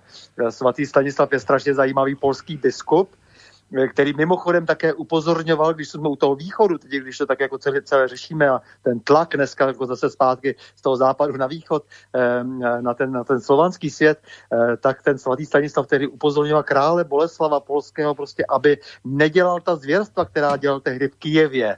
Jako jo, protože Hmm. mm. když dobyl polský král Kijev a tak tam různě e, násilí a tak dále a on prostě měl spoustu těch konkubín a pořád jako dělal nějaké nepřístojnosti a tak dále a on mu to neustále vyčítal a tak dlouho mu to vyčítal, až ho král přišel osobně do kostela zabít. Hmm. No tak ďakujem Tak veľmi pekne za takýto historický... To si, jak jsi mě varoval ještě předtím, víš, jak No vidíš, no, však a už sme tam, vidíš, a to už, už sa dostávame k týmto smutným záležitostiam, ktoré dúfam, že sa na samozrejme opakať nebudú. Takže ešte raz všetko najlepšie, aj Standovi, ktorý písal, aj Standovi, ktorý Ďakujeme dnes tu vysiela. To bolo také milé. No a keď pozerám ďalší mail, tento už nás tak trošku odpichne. V rámci tejto samozrejme témy ostaneme len k takým ďalším veciam. E, Trošku sa už z časti v, v úvode tejto relácie k tomu vyjadril Petr. Uh, píše, píše uh, Peter, ktorý má dve otázky. Citujem, ono treba povedať, že tendenciu akoby nanovo definovať úlohu Ruska v druhej svetovej vojne vidieť v mnohých európskych krajinách. Nakoniec máme tu rezolúciu Európskeho parlamentu, ktorý ponovom už prisúdil popri Nemecku zodpovednosť za vypuknutie vojny aj Rusku lebo pakt Ribbentrop-Molotov. Nechcem tu teraz riešiť tento pakt, ani to, že iné štáty podpísali podobné pakty s Nemcami dávno pred Rusmi. Zaujíma ma iná vec. Snaha nanovo definovať úspechy a zlyhania Červenej armády v druhej svetovej vojne badať vo viacerých krajinách, ale mám pocit, že to nikde nie je momentálne tak napäté ako u vás v Českej republike u vás tieto záležitosti ako si gradujú. Takže tá prvá otázka je, že či máte preto to nejaké vysvetlenie, že prečo práve u vás v Českej republike. A hneď dám aj tú druhú otázku, že zvláštne, že za celým aktuálnym zhoršením medzištátnych vzťahov stoja regionálni politici, ktorí vlastne teraz akoby prevzali taktovku nad zahraničnou politikou Českej republiky. Nie je to zlyhanie vašej vlády, že zahraničnú politiku momentálne za ňu vykonáva trio regionálnych politikov? Takže otázka prvá, prečo sa to deje práve u vás takto najsilnejšie momentálne? Aspoň tak to tvrdí poslucháč Peter. A potom čo vravíte na to, že dnes zahraničnú politiku Českej republike smerom k Rusku definujú traja regionálni politici. Petr, poď. Tak eh, proč se to děje u nás je celkem zjevné. Eh, Těch důvodů je eh, víc, já bych jmenoval ty hlavní. Te- Ten sakrální, nebo ten, ten ne sakrální, a kruciální, pardon, mluvám se. Eh, Ten kruciální důvod je ten, že jsme v centru Evropy. O nás se vždycky bojovalo, i když jsme o to nestáli třeba. A jako eh, kdo chce ovládnout Evropu, musí stát v Praze. To platilo vždycky a bude to platit. Eh, Pokud se střed Evropy neposune třeba do Pekingu nebo ne, něco takového, ale to už jsou fakt fan- fantasmagorie, tak proto se to děje u nás nejvíc hystericky. Jeden z důvodů. Druhý z důvodů je ten, že my jsme ještě pořád takový jakoby trošku neposluchové. Jako Orbán už se definoval jasně. Orbán řekl, drahá Evropská unie, eh, polipsyšos, my budeme dělat jenom to, co slouží Maďarům a to ostatní si, si můžeš opakovat, jak chceš a je to úplně jedno. A vůbec neuvažuje o nějakých dopadech nebo, nebo, nebo důsledcích, které to pro, pro Maďarsko nebo pro něj může mít, protože má nejsilnější podporu eh, voličskou a lidovou eh, asi ze všech evropských států vůbec. To znamená, že asi nejlépe vystihl eh, mentalitu Maďarů a říká to, co oni chtějí slyšet a to, co oni chtějí, aby bylo vyjadřováno. A to prosím pěkně nepovažujme za polit, populismus, protože populismus je mm, považován za sprosté slovo. Tohle je prostě jenom eh, politická intuice, pochopil, eh, co lidé chtějí a protože to zřejmě neodporuje ani jeho vlastnímu přesvědčení, tak to prostě prosazuje a je svým způsobem obdivuhodný, protože je to malá země uprostřed Evropy, ale je přeci jenom trošku mimo ten úplný centr. My jsme v tom centru eh, a Slováci samozřejmě o nás bude sveden ten boj. E, o Maďary mm, netolik. E, Maďaři jsou ta, ta, takový ten, ten, ten výstupní kámen směrem na Balkán, ale když si to vezmu, takže Maďaři byli vlastně jediný evropský stát, pokud vím, který opravdu postavil proti migrantům plot a nepustil je tam a normálně je tam decimovali jako uh, normálně ozbrojené složky, než by je zabíjeli. Prostě nepustili ani k tomu plotu, na tož přes ten plot. A vlastně nic se nestalo. Evropská unie je prostě bezubá, bezubá hajtra, prostě jako stará herka, která už nemůže jít ani do salámu, když to řeknu tak ošklivě. E, tak je úplně bezubá. Nemá vůbec žádný pravomoci, nemá vůbec žádnou sílu. A jenom se jí prostě někteří e, a priorně bojí. Orbán to není. Nejsou to ani Poláci, což je na nich taky strašně sympatický, i když mají třeba na mnoho věcí jiné názory než my, nebo než kdokoliv jiný, tak eh, si také dělají svoji vlastní zahraniční politiku a je mi to na nich eh, velmi sympatické. Eh, my jsme třetí takový velmi nejistý kámen, ještě navíc teda ze spoda obložen, obložen Rakušany, kteří se Sebastianem, Sebastianem Kurcem taky nejsou. Eh, ty nejmakronovštější ze všech makronovských Evropanů. Eh, a eh, Evropa cítí, nebo ta, ta, ta byrokracie tam cítí strašnou nejistotu své budoucnosti a proto jsou tak steklí a tak hysterický a proto bojují tady o ten středoevropský prostor, buzerují Poláky a Maďary, že nedodržují nějaké Eh, unijní paragrafy nebo já nevím co. Prostě jsou to všechno jenom takové laciné fráze, laciné, laciné agendy. Uh, oni nemají stejně žádnou ani sankční v podstatě pravomoc, protože když uh, nás odříznou kohokoliv, Poláky, Maďary, nás odříznou od takzvaných dotací, No tak my prostě máme jednoduchou uh, odpověď. My prostě přestaneme platit ty povinné e, desátky, které jim tam platíme, které jsou stejně v současnosti větší. Když to se, se to sečte se všemi různými dividendami a, a akvizicemi a nevím čím, jsou větší než to, co od nich dostáváme, pseudo dostáváme. Ale to nechci odbíhat od tématu, to si můžeme povídat někdy jindy. Každopádně odpovídám na tu otázku tak. Eh, jsme v jádru Evropy, bojuje se o naše území a bojuje se o vliv, který, eh, který tady měli eh, dlouhou dobu Rusové, teď dlouhou dobu, jakože v úvozovkách nikdo, ono samozřejmě se to měnilo v ten vliv evropsko-americký, ale minimálně v těch 90. letech jsme byli v podstatě svobodný stát. Dokud jsme nevstoupili do Evropské unie a dokud se tato nezačala měnit v ten paskvil, který dneska je. Um, do této Evropy jsme nechtěli vstupovat. Do této Evropy nechtěl vstupovat ani Klaus, uh, který podepisoval ty přístupové protokoly jako, jako tehdejší, tehdejší uh, ústavní činitel. Čili uh, je, to, je to vlastně ta odpověď je hrozně jednoduchá. Hmm. My, se, my se z toho nevymkneme. Jako jsme se nevymkli nikdy v historii žádného opravdu velkého mezinárodního průšvihu. Bohužel. Oslavenec Stando. Tá druhá otázka e, znela v tom zmysle, že či nie je zlyhaním vlády, keď jej zahraničnú politiku vo vzťahu k Rusku v podstate nerobí vláda, ale robia ju traja regionálni politici. Samozřejmě, že to selhání vlády a opakujeme to pořád dokola, nebo já to aspoň říkám jaksi na všech nárožích, eh, protože vláda má monopol na zahraniční politiku a vláda musí také ten, ten monopol uplatňovat ze zákona. Eh, takže to, co vlastně dělá, je, dá se říci, kontralegem. To, to prostě to, to, to, co se děje, tak to je prostě naprosto nepřijatelné. Ta vláda zcela rezignovala na to, jak si řídit českou, českou zahraniční politiku. To je jedna věc. Ale já se ještě vrátím i k tomu, proč teda ta Praha, ano, e, stále častěji probleskují v posledních, e, posledních letech představy o tom, že bychom mohli být také jedna ze spolkových zemí Německa. Ono opravdu je to dneska tak, že Petr hovoří o Evropské unii, ale ono tak, tak nějak to Evro, ta Evropská unie, alespoň i v našich podmínkách tady zestejnala s Německem.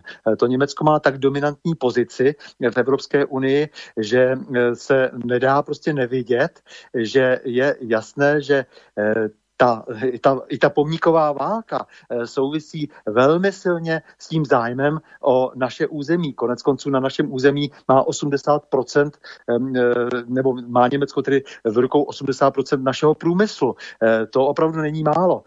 Vliv obrovský, obrovská spousta všelijakých spolků, nadací, tady podporuje nejrůznější spolky zase potom naše, nebo přímo, přímo tady působějí, tak má zájem o to prosadit prosadit se na tomto území se vším všady, se svým vlivem.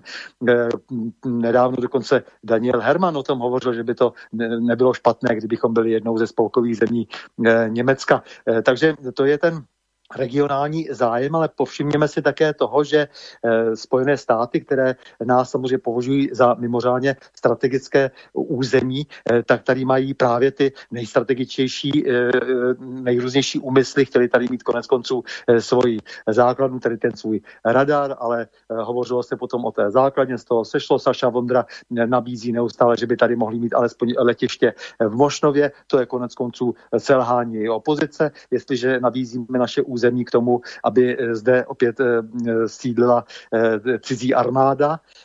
To je přece něco, co jsme chtěli definitivně odmítnout v roce 89. No, takže, takže ten zájem o to území, o kterém v té své slavné větě eh, se vyjádřil velmi pregnantně, pregnantně Bismarck, když pravil, že kdo drží eh, Čechy, tak drží Evropu. Tak o to území je samozřejmě mimořádný zájem a my si dneska dokonce všímáme toho, že nejenom ten velký německý vliv a ta velká snaha dostat se na to území se vším všady, tak aby to území bylo naprosto podajné. Ale ono je vidět, že jak si je ta koordinace, jak si i s těmi spojenými státy, nebo já tomu tedy pracovně říkám, s jakýmsi Clinton clintovsko-obamovským eh, proudem a eh, samozřejmě v souvislosti s tím eh, se pokračuje prostě až do mrtě do naší ekonomiky v tom, v tom tažení. Takže teď například je tady, jsou tady výběrová řízení na je tady výběrové řízení na dostavbu jaderné elektrárny Dukovan. Hovoří se neustále o tom, že už se konečně pustíme do výběrového řízení, už tedy vážně opravdu se pustíme do výběrového řízení na další Eh, blok eh, Temelína. No a samozřejmě se chce prosadit za každou cenu Westinghouse a on je tady tím největším konkurentem Rosatom, který má eh, vždy velmi dobré vyhlídky, protože oproti Westinghouse má dnes za sebou daleko silnější profesionální zázemí a, a praktické zázemí, což nedávno zbankrotovaný a znovu postavený Westinghouse nemá. Navíc jsou tady obrovské problémy s tím, že tady třeba Kreml Eh, palivem, eh, palivem Temelína, muselo se s tím skončit, eh, tak padla kvůli tomu třeba nečasová vláda. Tak ono to selhání těch vlád není zjevně samo sebou. Vidíme konec konců, že byla včera podepsána deklarace mezi Spojenými státy a námi o e, bezpečnostní politice ve vztahu k 5G. Mimochodem jsme ji podepsali tuto, e, tuto deklaraci, zatím je to teda deklarace, jakési memorandum e, v této, v této naší oblasti, tady dejme tomu v tom, čemu američané říkají trojmoří, tak pouze my a Lotyši zatím. Takže selhání vlády to je, to je tedy k té otázce, k té druhé otázce a k té první otázce, samozřejmě proč zrovna Praha, tak právě z těchto důvodů. Držet strategicky toto území a držet ho, eh, jak to tak vypadá, i vojensky, protože stále silnější tlak je tady na to, aby, aby eh, na tom našem území operoval někdo cizí. No, ak dovolíte, aby som teraz trošku tú debatu ešte posunul iným smerom, ku ktorému sme sa zatiaľ nedostali. To všetko, čo sme tu doteraz počúvali a čo sa u vás dialo, odstranenie sochy maršala Koneva, výstavba pamätníka e, Vlásovcom, nakoniec aj to premenovanie toho námestia pred ruskou ambasádou. To všetko boli nejaké kroky troch konkrétnych ľudí. Bavíme sa o pánovi Novotnom, Hřibovi a Kolářovi. Samozrejme, tieto kroky spôsobili nejaké to pnutie v rámci, v rámci Českej republiky, ale to bolo také, také nejaké, že jeden urobil to, hento, tamto sa to tak prehádzovalo ako taký horúci zemiak, boli ľudia naštvaní, niektorí sa tešili, ale viac menej tak to nejako tak bublalo. Lenže to, čo sa udialo teraz v týchto dňoch, to už, to už mám pocit, že je už niečo silnejšie. Keď zrazu sa objavia informácie, a teraz mám pocit, že Respekt s tým prišiel, denník. Áno, Respekt, Respekt. Že, že pozor, že miery, alebo teda, že zachytil, už teda presne neviem, če, nejakého ruského agenta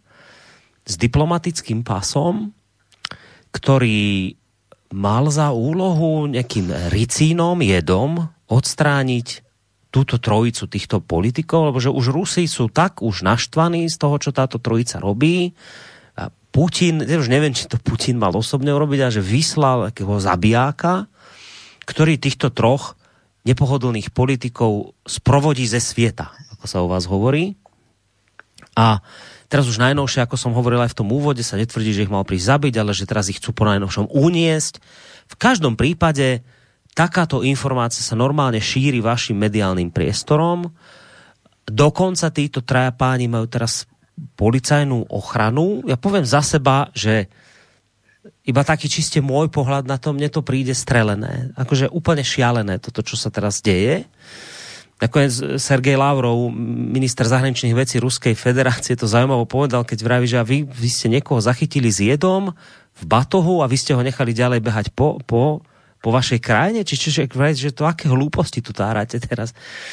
Nejakí tí bezpečnostní analytici sa samozrejme k tomuto vyjadrili a mám pocit, že mnohí tak hlavou krútia nad týmto, že čo to sa teraz tu akože u vás deje. Tak prosím vás, Petře, čo toto, toto, čo toto je teraz, čo, čo, má, čo máte u vás České republiky, republike s agentom, s jedom niekde a to, to, čo toto je, prosím ťa? No tak eh, v první řadě, kdyby Eh, a v tom má pravdu jak Lavrov, tak Standa, který to už glosoval kde si na webu, eh, kdyby skutečně nějaký takovýhle eh, reálný agent s Ricinem v tašce existoval a uniklo by to našim bezpečnostním službám, tak jsou na rozpuštění ty bezpečnostní služby a, a je to absolutní nesmysl. E, jako na první pohled, to je, je za A. Za B, Eh, já už jsem tady říkal, vyslovil slovo Niemand. Eh, z pohledu Moskvy je nějaký pan Novotný v Řeporích. Oni netuší, kde nějaké Řepory jsou. Proč by to taky měli vědět, co by je na nich mělo zajímat strategického. Možná, kdyby tam byla jaderná elektrárna, ale nic víc. Eh, tak to přece není důvod k tomu, aby, aby organizovali tak dramatickou a řekl bych až filmovou aktivitu jako vysílání nějakého agenta s e, smrtícím jedem proti nějakému Nýmandovi z Retvory a jinému Nýmandovi z Prahy 6 a podobně. E, to je druhá věc. E, třetí věc důležitá, když se někde angažovaly bezpečnostní služby Ruské federace, tak se vždycky angažovaly Eh, když se to týkalo eh, občanů Ruské federace nebo Rusů, kteří se ocitli na druhé straně nebo fungovali nějak jako, jako, jako spolupracovníci eh, jiných zájmových kruhů a mocností a tudíž, tudíž vlastně dělali, teď to řeknu ošklivě, dělali si pořádek mezi svejma. Říkám to velmi banálně, ale asi je mi rozuměno, co, co chci říct. A nevím o tom, že by za posledních 30 let někam Ruská bezpečnostní služba vyslala nějakého agenta, aby, aby e, učinil jaksi e, bezživotným nějakého starostu v nějaké e, přípražské nebo příměstské části v jakémkoliv, v jakémkoliv státě v Evropě. To je prostě hovadina. A teď je to nejdůležitější. Proč ta hovadina vzniká? Těchto hovadin samozřejmě těchto těch různých každý asi viděl film Vrtěti psem, takže víme, že se umí vytvořit mediálně válka v Albánii, kde žádná nebyla, celá Amerika tomu uvěří, ochrání to pana prezidenta, který zrovna řeší svůj průser, no a přemístí pozornost publika na tu válku, vymyšlenou válku, vy, vykonstruovanou, filmově vykonstruovanou válku e, v nějaké Albánii, Eh, tomu se říká v manipulační teorii nebo v teorii manipulačních technik eh, red herring, červený sleď, protože všichni víme, že sleď je světle, světle šedej, šedohnědej, ale nikdy ne červený, byl by nápadný. Tak se, ta, této technice se říká red herring, protože jde o přenesení pozornosti veřejnosti na náhradní, náhradní problém. Ono se někdy také říkalo, že některé věci za dob panování pana Clintona e, byly také e, určeny k e, jak se odvrácení pozornosti od jeho erotických hrátek s nějakou stážickou, ale to už je jako myslím, myslím hodně, hodně jaksi přetažená e, analogie. Fakt je ten, že to, že nějaký pan Kuku, já nevím, jak se jmenuje, takový sprostý jméno má. Uh, Kundra, Kundra, to bude on. Kdo? Kundra, nebude to Kundra? Kundra, ano, já jsem si říkal, že to je nějaký takový zvláštní jméno, ano. A že tenhle, tenhle ten pán prostě vystartoval s touhletou neuvěřitelnou historkou aniž by, aniž by si pro ní získal ještě další eh, mediální, eh, mediální rozměry v české televizi a v jiných přátelných médiích a podobně.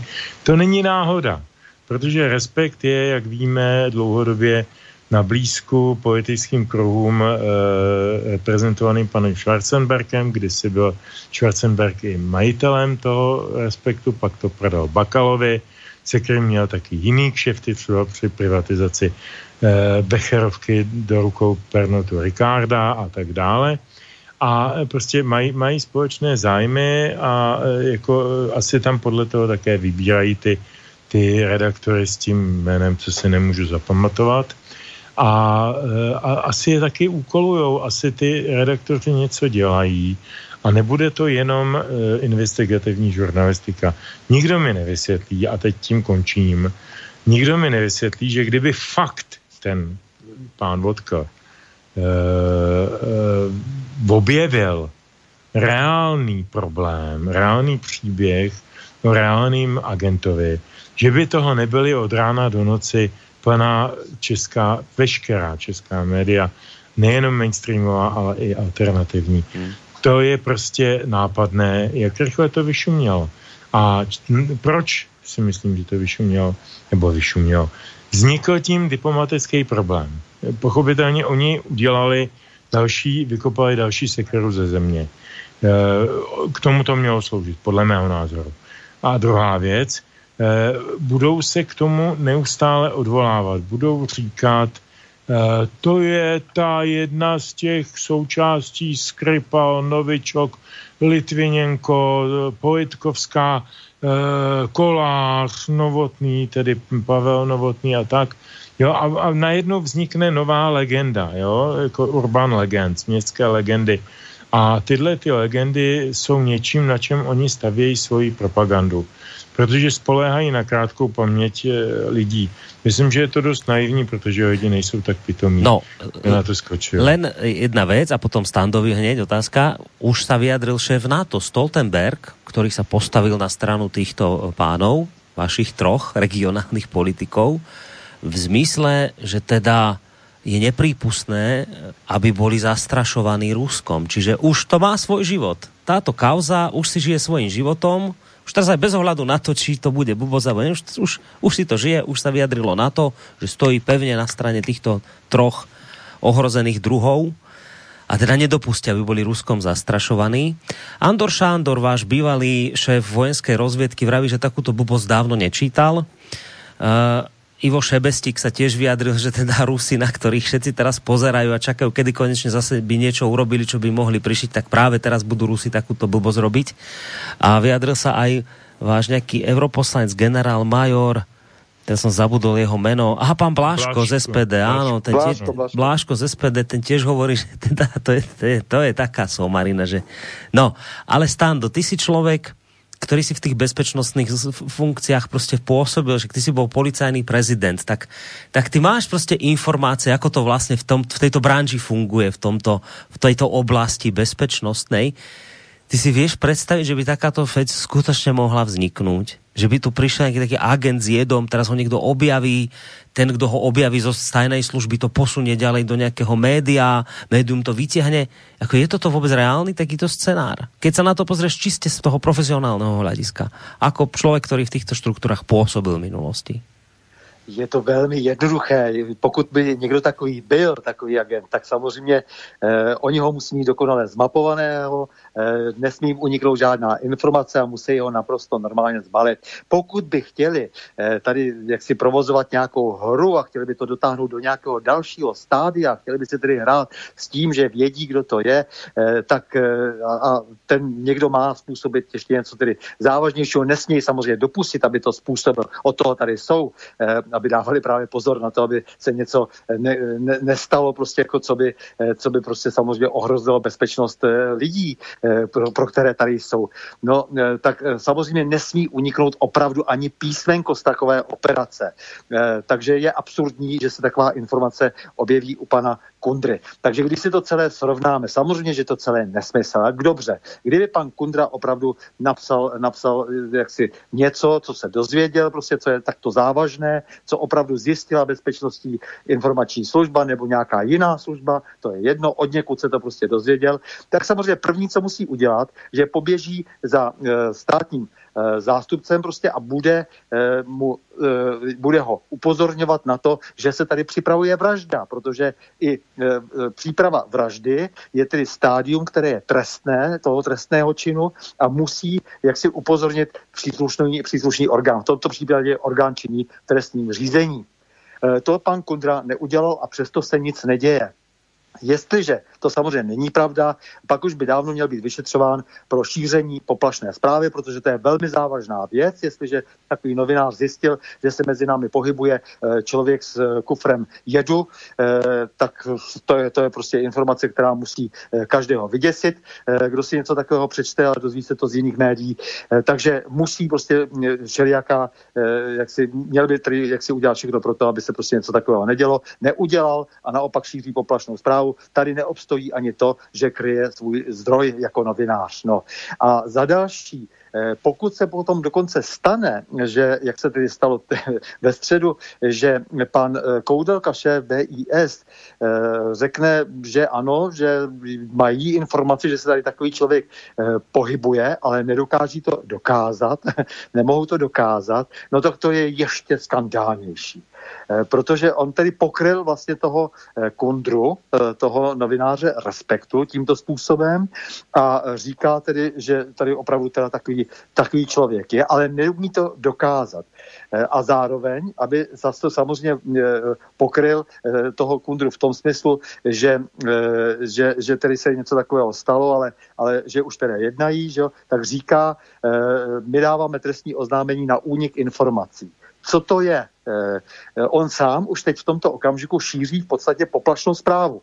Tady se pohybuje nějaký člověk, který nese v kufru jed, je nebezpečný šíleně, protože tady má zálost na nějaké tři politiky, ale co když ho použije ještě nějakým jiným způsobem.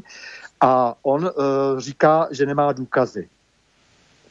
No, to je přece šíření poplašné zprávy. Pokud má důkazy, tak by samozřejmě už dávno musel jít za státním zástupcem a ten by musel zahájit trestní řízení.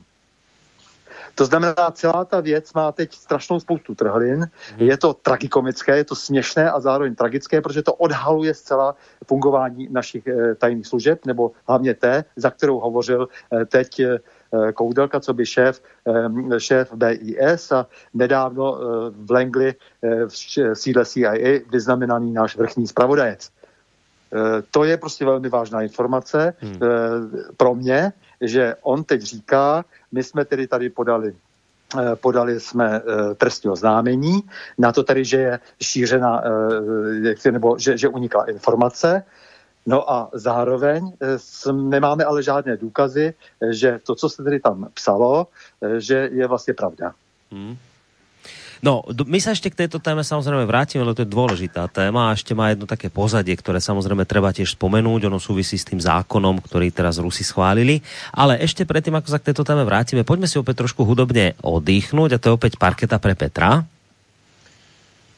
Tak, eh, každý, kdo se trošku eh, zajímá o ruskou eh, folkovou nebo, nebo takovou tu ne úplně pop musicovou produkci, tak následující písničku, která se jmenuje Ojdánně věčer, zná patrně z podání Žany Byčevské, národní umělkyně Ruské federace a vlastně dneska už klasičky Eh, toho ruského, ruského eh, té, té renesance ruské lidové písně. Eh, já jsem vybral schválně pro dnešek podání nebo interpretaci zpěvačky, která je o generaci a půl mladší.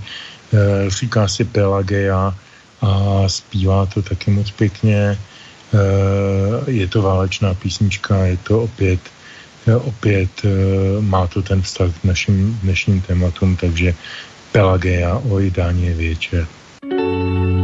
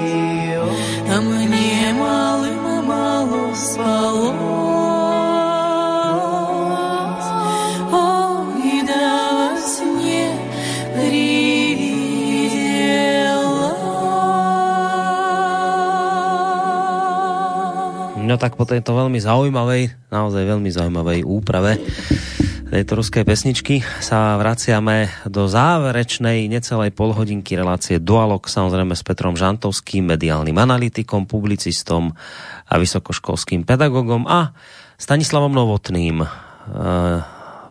ktorý je okrem toho, že je dnes oslávenec dnešný, tak je to zároveň aj bývalý policajný prezident Českej republiky a toho času prezident asociácie nezávislých médií. V prípade, že ešte sa budete počas tej pohodinky chcieť zapojiť do tejto našej relácie, tak mail je studiozavináčslobodnyvysielac.sk môžete písať aj cez našu internetovú stránku, keď si kliknete na zelené tlačidlo otázka do štúdia.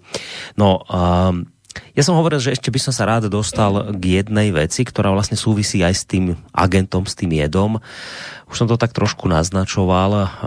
A zaujímavé o tom píše Ivo Ševestík na portáli Argument, keď hovorí, že citujem, pokiaľ Ruská federácia zahájila podľa svojho zákona stíhanie osôb zodpovedných za zneúctenie pamätníka oslobodenia Československa od nemeckého nacizmu, potom nepochybne z Ruska príde alebo prišla osoba poverená vyšetrovaním prípadu, teda vypočúvaním svetkom, vandalizmu na Prahe 6 a podobne. Pokiaľ snáď České bezpečnostné služby usúdili, že dotyčný vyšetrovateľ bude mať v kufríku, bude mať v kufríku ricín, teda ten jed, a následne sa s týmto svojím dojmom e, zveril jednému z ochotných dezinformačných časopisov Českej republiky, tak, republike, tak je to vec, ktorú by mala česká vláda dôsledne vyšetriť a vyvodiť z nej dôsledky smerujúce predovšetkým e, voči vedeniu Eh, bezpečnostnej informačnej služby a redakcií spolupracujúceho média. Takéto dezinformačné kampane môžu mať totiž vážne následky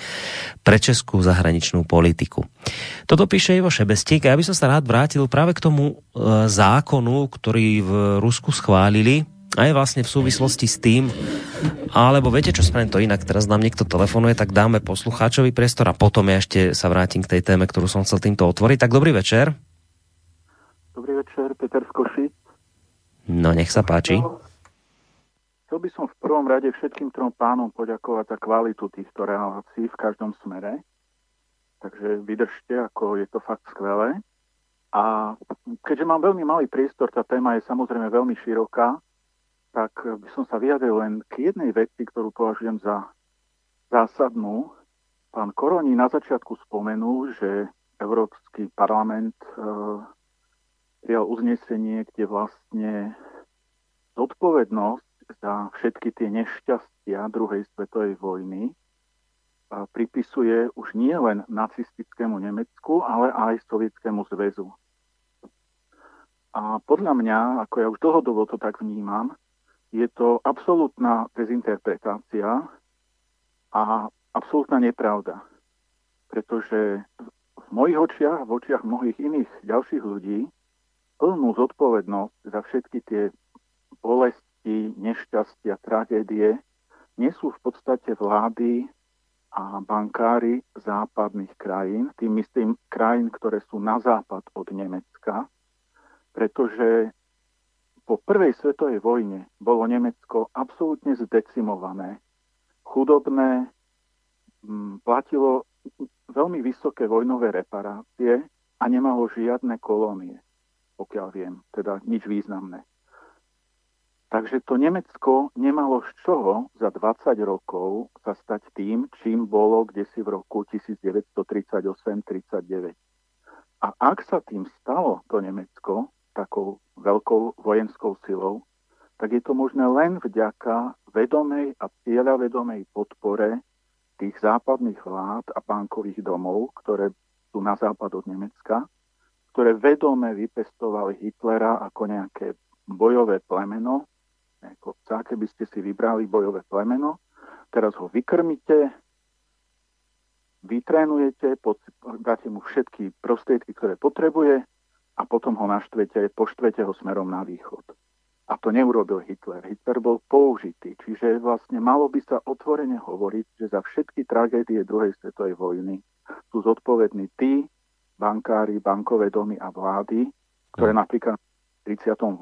darovali na striebornej tácke Československo Hitlerovi, všetky tie pohraničné opevnenia a tak ďalej, vrátane výzbroje potom Československej armády. Takže malo by sa otvorene podľa mňa hovoriť, že za nešťastia druhej svetovej vojny sú zodpovedné tieto kruhy. Hmm. Dobre, ďakujeme veľmi pekne za tento telefonát. Uh, majte sa pekne do počutia. Tak samozrejme páni uh, obaja počuli čo poslucháč hovoril. Ja im o malú chvíľku nechám samozrejme priestor zareagovať aj na toto v prípade, že budú chcieť zareagovať na tento názor poslucháča. Nebola to ani otázka, ale skôr také konštatovanie historického názoru. Ja som zámerne povedal, že dnes do týchto historických vecí až tak veľmi nepôjdeme, že teda to skôr, možno niekedy inokedy prípadne s nejakými historikmi, že dnes skôr sa zameráme na to, čo sa deje v Českej republike a preto by som sa aj trochu vrátil po tom telefonáte, ale môžete nám samozrejme zareagovať k tomu zákonu, ktorý e, schválili v Rusku, aj v súvislosti s tým, a možno práve v súvislosti len s tým, čo sa deje u vás v Českej republike, ohľadom odstraňovania svoha a tak ďalej. Čiže schválili zákon, ktorý, podľa ktorého je to teraz trestné, a tu sa vlastne rozbehla akoby taká veľká debata, že či Rusi na niečo takéto majú vôbec právo trestať e, nejaký iný štát za to, čo si robí vlastne on sám doma znejú tu argumenty kritikov, že sa vlastne Ruská federácia týmto mieša do záležitostí, domácich záležitostí cudzieho štátu. V tomto smere, a idem pustiť jeden zvuk, ktorý som si tuto pripravil, sa vyjadrila, vy ju samozrejme obaja veľmi poznáte, dobre, pani Markéta Pekarová Adamová, to je predsednička TOP 09, ona tak zahovorala takým asi spravodlivým, neviem, nespravodlivým hnevom, ale nahnevaná na tej tlačovke bola. A vlastne o tomto všetkom rozprávala, že čo si to vlastne tí Rusi dovolujú, aj takéto zákony teraz tu robiť a zastrašovať uh, našich politikov regionálnych. No proste miešajú sa nám do našich, do našich vlastných vnútorných záležitostí. Poďme si to vypočuť. Ale musím zistiť, ktorú šablu mám vyťahnuť. Túto. Česká republika není ruská gubernie a vláda nesmí mlčet k tomu, o co se tady Rusko dlouhodobě pokouší a jak výrazně v posledních týdnech agres, agresivnila a intenzivnila svůj postup vůči České republice. Na území České republiky prokazatelně probíhá zvýšená spravodajská aktivita Ruska. Českým komunálním politikům vyhrožují ruští ministři, snaží se je stíhat na základě jakéhosi absurdního zákona. Na českou ambasádu v Moskvě a generální konzulát v Petrohradě byly provedeny fyzické útoky a tak dále. Mohla bych pokračovat. A přesto, že se děje tohle všechno, tak česká vláda mlčí a schovává se pouze za ministra zahraničních věcí Petříčka. To je naprosto neospravedlnitelné chování z pozice české vlády, která by měla rychle zaujmout jasné a důrazné stanovisko vůči tomuto postupu Ruské federace. Je také alarmující, že na české ambasádě se už dlouhodobě vyskytuje tolik eh, údajných diplomatů a v poslední době je rozšířil i další, který pod diplomatickým pasem přicestoval do České republiky a který je podle vyhodnocení i bezpečnostních složek nebezpečný pro komunální politiky z Prahy. V tomhle směru eh, je nutné určitě zaujmout eh, rychle pozici takovou, že by měl být vyhoštěn Nevidíme důvod, proč by tady neměla česká vláda jednat a proto budeme žádat o tento razantní postup. Stejně tak je nepřijatelné, aby poslaneckou sněmovnu reprezentoval člověk, který eh, se vůči těmto našim komunálním politikům vyjadřuje tak, že je osočuje z propagace fašismu. Mluvím o místopředsedovi Filipovi, který takto se vyjádřil v posledních otázkách Václava Moravce.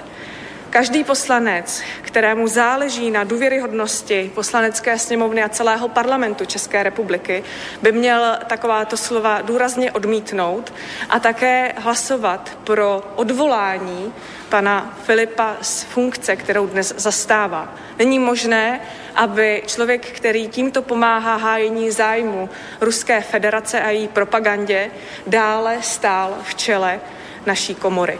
Proto budeme vyvolávat tedy no, sbírat podpisy pro vyvolání hlasování o setrvání Vojtěcha Filipa ve funkci prvního místo předsedy sněmovny. Tak, Markéta Pekarová Adamová, predsednička TOP 09, takto všeličo možné pospomínala, nahnevala sa. No, uh, ale teraz samozrejme môžete zareagovať na to, čo všetko tam pospomínala, ale mňa to teraz zaujíma hlavne v súvislosti s tým zákonom ruským. Ja teda už som hovoril o tom, že kritici tvrdia, že čo si to tí Rusi dovolujú, tuto my si niečo doma odstránime, no dobre, nemusí sa nám to páčiť niektorým, ale my sme si to doma odstránili a teraz Rusi tu prídu, niekoho tu pošlu, oni vyšetrovať nás tu u nás doma, to je čo za akoby nehoráznosť. Tak na toto sa vás chcem opýtať, že či aj vás ako toto, to, aspoň v tomto smere teda to rozčuluje, že, že naozaj sa vám Rusko v tomto smere stará do vašich vnútorných záležitostí, hoď teda nemusíte súhlasiť s tým, že socha bola odstránená, ale či vás aspoň neštve teda to, že fakt tí Rusi teraz prídu ku vám domov niečo vyšetrovať, čo je mimo ich krajiny, že ako sa na túto vec pozeráte? Můžu? No, jestli no, mohu, mohu, nebo poď, kdo, kdo může? No počkajte, takto, tak Petr, Petr začne, ty si stando síce oslávenec, ale teraz začne Petr. Dobre? No. dobře, dobře, dobře, nechám se No. Existuje, existuje mezinárodní smlouva mezi eh, Ruskou federací a Českou republikou z roku 93, kterou podepsali prezidenti Jacin a Havel. A paragraf 21 obsahuje formulaci, která, když to sparafrázuji, zavazuje obě smluvní strany aby eh, chránili, ošetřovali a veřejnosti zpřístupňovali všechny eh, hroby, památníky, pomníky a tak dále, týkající se obětí druhé světové války nebo, nebo aktérů druhé světové války z eh, jedné nebo z druhé strany. A pokud Standa je právník na rozdíl ode mě, ale já jsem si tohle nastudoval, Uh, on to možná upřesní. Pokud vím, tak mezinárodní smlouva má právní účinnost dokonce nad českým zákonem, je vlastně ve své právní síle hned pod ústavou. Je ústava, pak jsou tyto mezinárodní smlouvy a pak je normální eh, interní legislativa. Čili jestliže eh, teď Rusové Eh, nastartovali nějaký svůj zákon, podle kterého chtějí stíhat lidi, kteří porušují tuto mezinárodní dohodu, tak si myslím, že mají na to absolutně plné právo. Stejně jako bychom my měli plné právo, kdyby někde, někde v Rusku, nevím, jestli tam někde stojí socha, socha Tomáše Masaryka, Vím zcela jistě, že v Bugulmě stojí socha Josefa Švejka, ale to bych opravdu nesrovnával. Eh, kdyby tam byl nějaký symbol připomínající české oběti druhé světové války nebo české, jakékoliv české, československé souvislosti, tak eh, kdyby to tam někdo, někdo decimoval nebo někdo z moci úřední likvidoval, tak eh, bych byl první, kdo by volal na naše ministerstvo zahraničí a spravedlnosti a žádal je o to, aby laskavě zasáhli, protože se tady porušuje mezinárodní dohoda. A to je klíč, to už nám zase naše standardní média neřeknou. No, dobre, Stando, ty k tomuto si chcel tiež zareagovať? No, já jsem se k tomu slovu hrnul velmi vehementně právě, protože to se nedalo doposlouchat, jako tady ta paní Pekarová. to, jsou, to jsou hrozné nesmysly. Eh, takhle, eh, samozřejmě každý stát si může stíhat, koho chce na svém území eh, v rámci své jurisdikce, koho uzná za vhodné. Jestliže se rozhodne, že to, či ono bude trestní čin, co není trestním činem ve státě vedlejším, tak je to naprosto jeho věc. To znamená, že když potom ten člověk kročí na to jeho území, který tedy je stíhán, tak samozřejmě ten, ten dotyčný stát udělá to, že za ten trestný čin ho tam prostě požene k odpovědnosti přímo, tak to může jak si to činit pouze virtuálně a není vůbec pravdou, že by vyšetřoval někdo něco z Ruska na našem území. To nelze, protože on může jedině dožádat, požádat tedy naše orgány činné v trestním řízení, aby buď tedy za něho proda, vykonali nějaký úkon a pak mu předali jaksi výsledek tohoto, toho úkonu a nebo může vyžádat žádat o vydání osoby. Pokud jen se nic takového zatím nestalo o tu takzvanou extradici, nikdo nevyža, ne, nepožádal.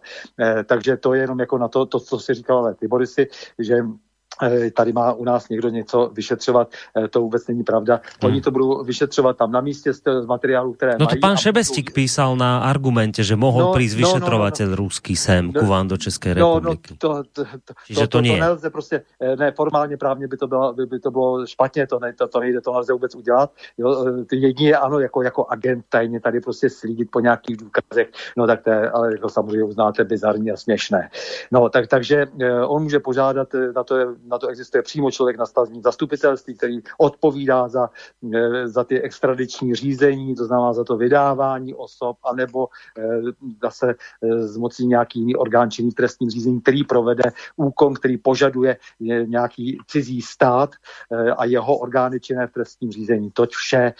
Takže on může samozřejmě potom žádat Interpol třeba, aby toho člověka zatkli a, a některé státy vyhoví a některé nevyhoví. Z pravidla v těchto případech se nevyhovuje, protože, eh, protože je to politický, eh, nebo je to vnímáno často jako politický eh, trestný čin, stejně tak, jako se často nevyhovuje ve fiskálních trestních činech a tak dále. A vyhovuje se pouze v těch, které jsou považovány za, za velmi závažné, pokud je tedy ještě navíc uzavřena mezi těmi zeměmi extradiční dohoda, to je jedna věc. Druhá věc je to, co tady říkal Petr, ano, mezinárodní dohoda, pokud je inkorporována do našeho právního řádu, tak je závazná, je závazná pro všechny, tedy i pro starostu eh, Prahy 6, eh, pro starostu eh, Řepory. To znamená, že se podle ní musí chovat a pokud se nechovají, tak potom musí zjednat nápravu vláda. Tady bych s paní Pekarovou souhlasil, že já také vládu v tomto smyslu obvinuji z nečinnosti a to tedy, že nezasáhla jaksi pro, proti tomu, co provádí starostové, že jak si na sebe nestrhla, nestrhla odpovědnost a že eh, například pan premiér, že nejednal se svým protějškem v Rusku, eh, že pan eh, že pan ministr zahraničí místo nejprve všelijakého kličkování a pak do, do určité míry v podstatě se souhlasení se s tím, co provedli tady naši místní starostové, tak měl už dávno vysvětlovat, že to není v jejich kompetenci a tak dále a že bude zjednána náprava. To se neděje, takže já vidím přesně opačně tu úlohu vlády v této kauze než paní Pekarová.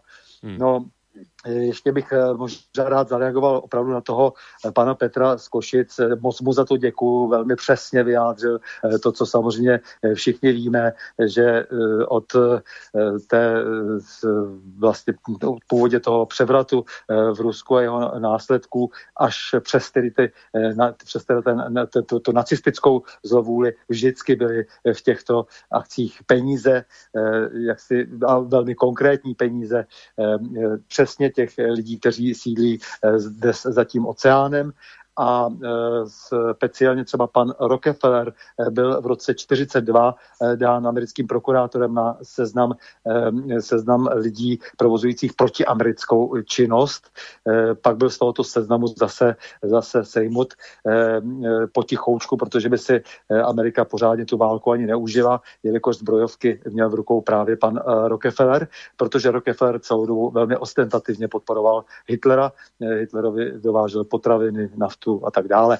Eh, a to, to, to bylo velmi viditelné, ale samozřejmě to méně viditelné je to, eh, jsou ty půjčky, eh, jsou, jsou ty obrovské balíky peněz, které Hitler dostal na to, aby mohl rozjet celou tu mašinérii vojenskou, aby mohl jaksi sociální smír uzavřít s Němci, aby se mohli dobře na válku připravit. To je to slavné stavění dálnic a monstrózních nacistických budov v 30.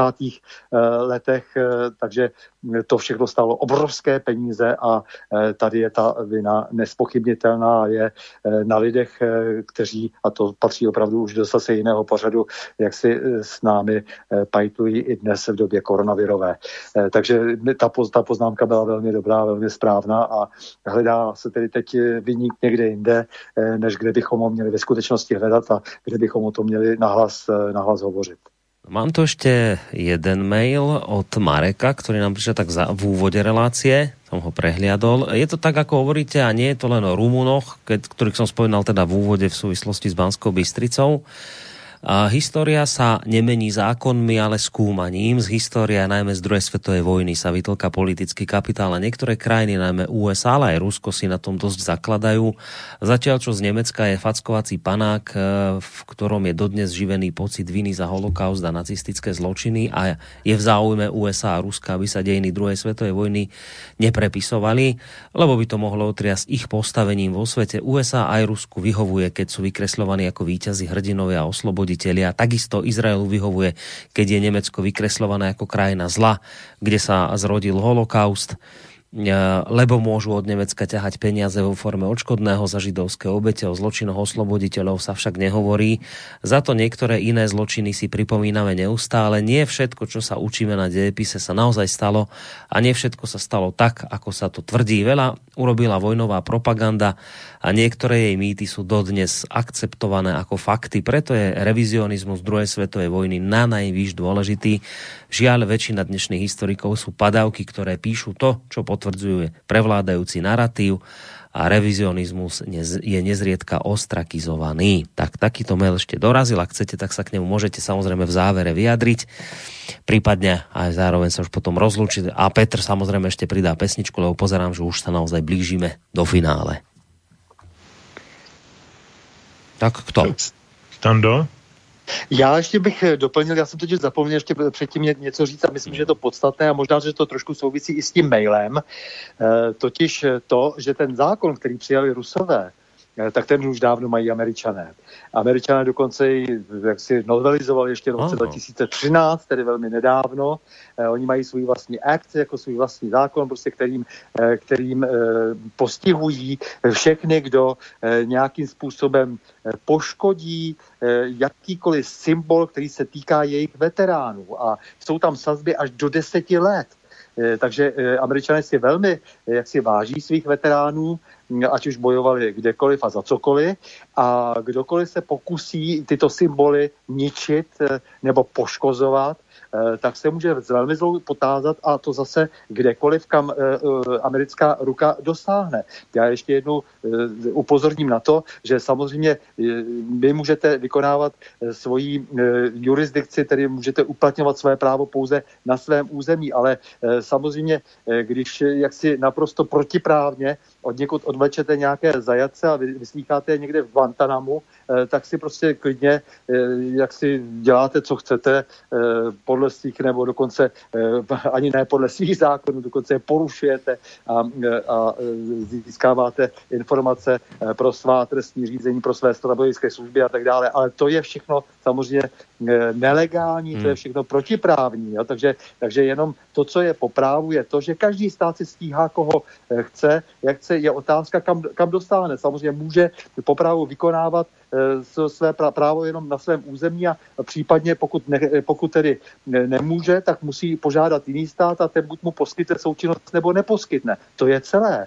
Takže to jsem ještě chtěl říct, že aby bylo jasné. Ale to je dobré, že si to povedal. To je velmi dobré. Já, já jsem na to úplně zapomněl, protože já, jsem, já už jsem tak argumentoval v jiných médiích a znáš to, když mluvíš v jiných médiích, tak máš už pocit, že, že už si to už povedal aj tu. Áno.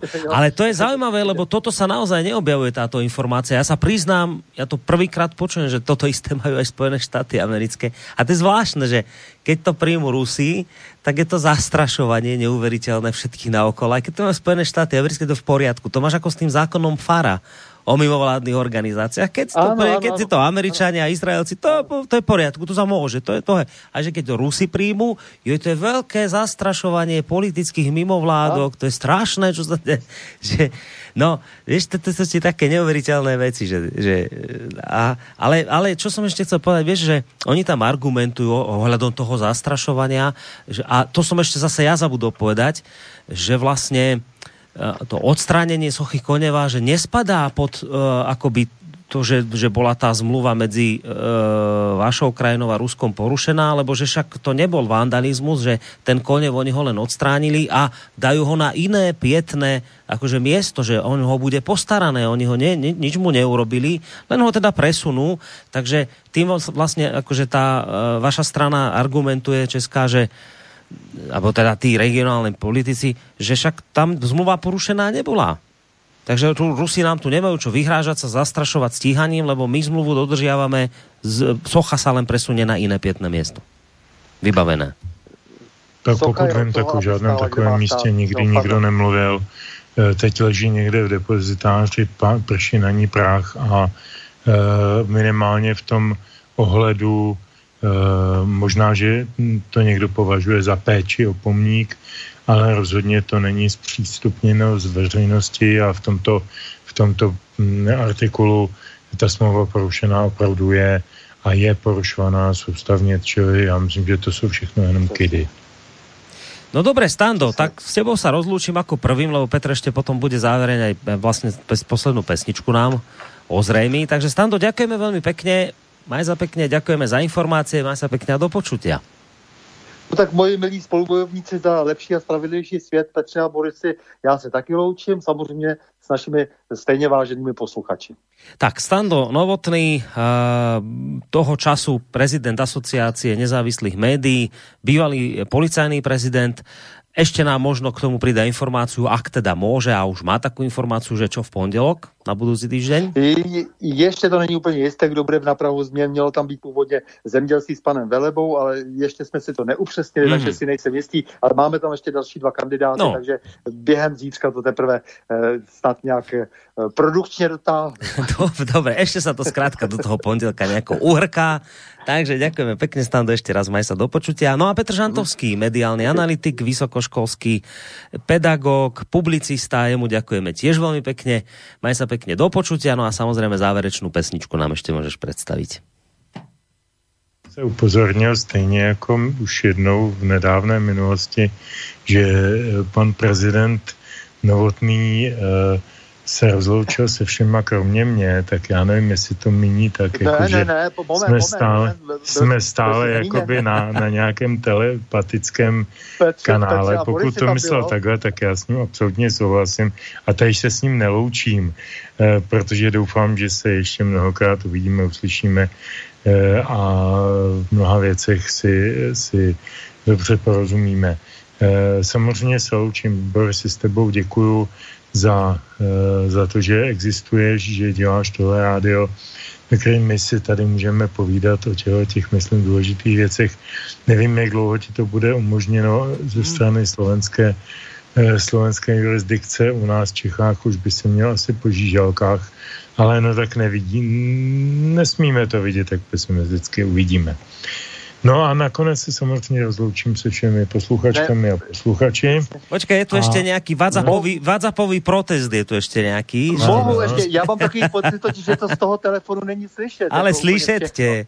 Slyšet tě, Já jsem říkal Petře a Borisi, já jsem se rozloučil opravdu s Petrem, jako jo, aby mi to nevyčítal ještě potom třeba celý Ej, týden, ale, no. nebo celý 14 Stano by nezaspal, Petr. Nezaspal by Stano, keby toto nepovedal, že to bola. Dobrá, no, no, nemusím, ano, ano, omluva se přímá. Oprava se Já mám pocit, ten telefon, že má trošku nějaké spoždění. Nemá, počkej, nemá. Ne, to je, to je telefon, který žije ve světě, kde zítra znamená již včera. Ale nie, ten telefon, počuj, Stando, ten telefon počuť, len Petr ho ignoruje. To je iba o tom. Jo, no, to je... jo tak je v tom nějaká správnost, no. takže to si budeme potom vyčítat. Dobře, to dobrý, já si myslím, že, já si myslím, že na třetím nebo čtvrtém drátě toho telefonu uh, jsou profesionálové, kteří dobře uh, evidují a kdybychom se dostali k jejich evidenci, tak zjistíme, kdo s kým se loučí a kdo co říkal a, a možná, že to. Bude dôkazový materiál, áno. No. Tak. Dobre, Stando, tak, tak, tak vybavili je. sme to, nikto není urazený, všetci sa kamaráti a ďalej, takže môžeš kľudne ísť spať, Stando.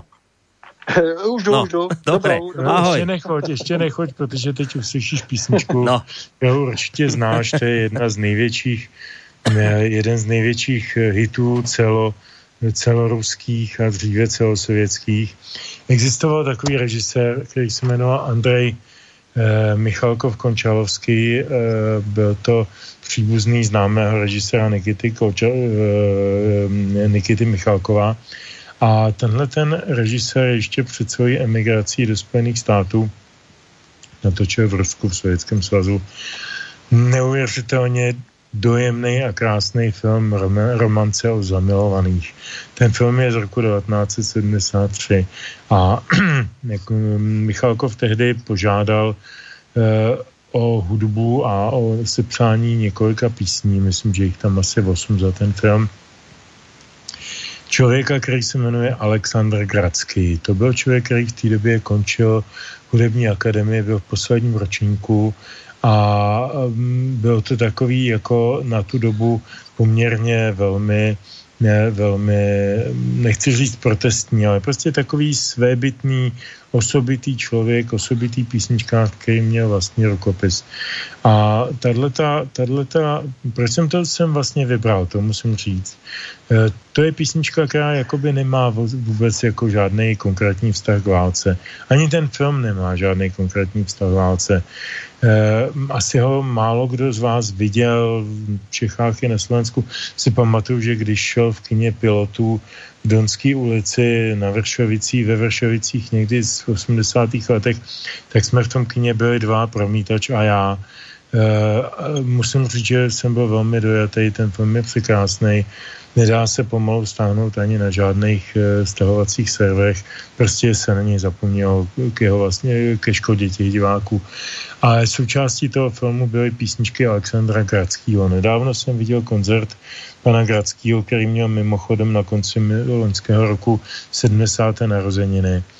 E, a viděl jsem jeho koncert v ruské televizi a musím říct, a střelil si tam i tuhle tu vokálně velmi náročnou píseň, která se jmenuje Jak mladý my byli, jak jsme byli mladí. A je to, je to píseň milostná, nemilostná, osudová, neosudová, ať si to každý vyloží, jak chce, ale já si myslím, že se strašně týká i té války a postavě Rusů k válce, protože jim tam umírali mladí lidé, ty nejmladší a ty nejlepší. E, takže jsem mi dal nakonec a budu se s váma těšit za 14 dní naslyšenou. Tak ďakujeme veľmi pekne. To bol teda ešte raz Petr Žantovský, mediálny analytik, vysokoškolský pedagóg, ktorý sa s vami rozlúčil z relácie Dualog a ešte pred pesničkou teda samozrejme lúčim sa s vami aj ja, Boris Koroni z bansko bystrického štúdia. Majte sa pekne a do počutia.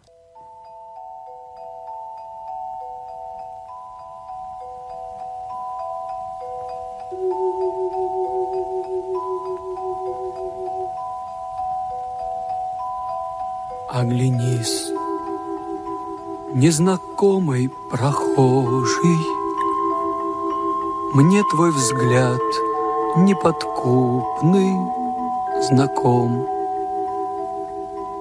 Может, я это только моложе.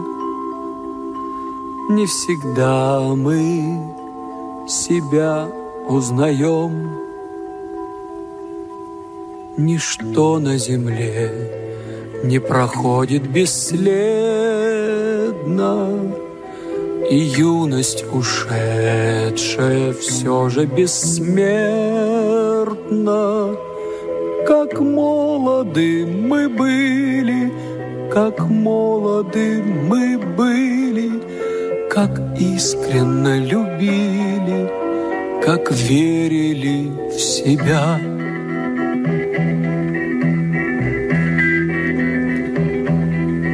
Нас тогда без усмешек встречали все цветы на дорогах земли. Мы друзей за ошибки прощали, Лишь измены простить не могли. Ничто ничто на земле не проходит бесследно, И юность ушедшая все же бессмертна. Как молоды мы были, как молоды мы были, Как искренно любили, как верили в себя.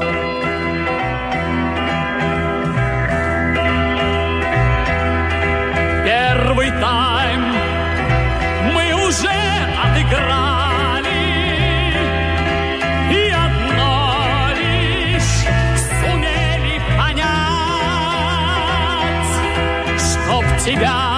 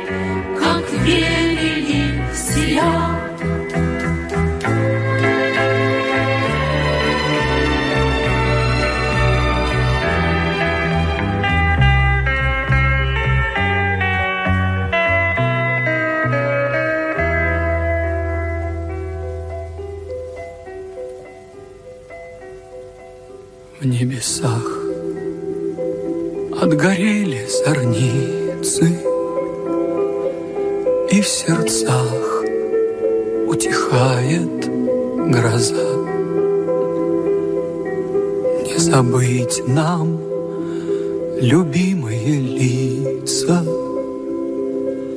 не забыть нам родные глаза. Ничто на земле не проходит бесследно, И юность ушедшая все же бессмертна.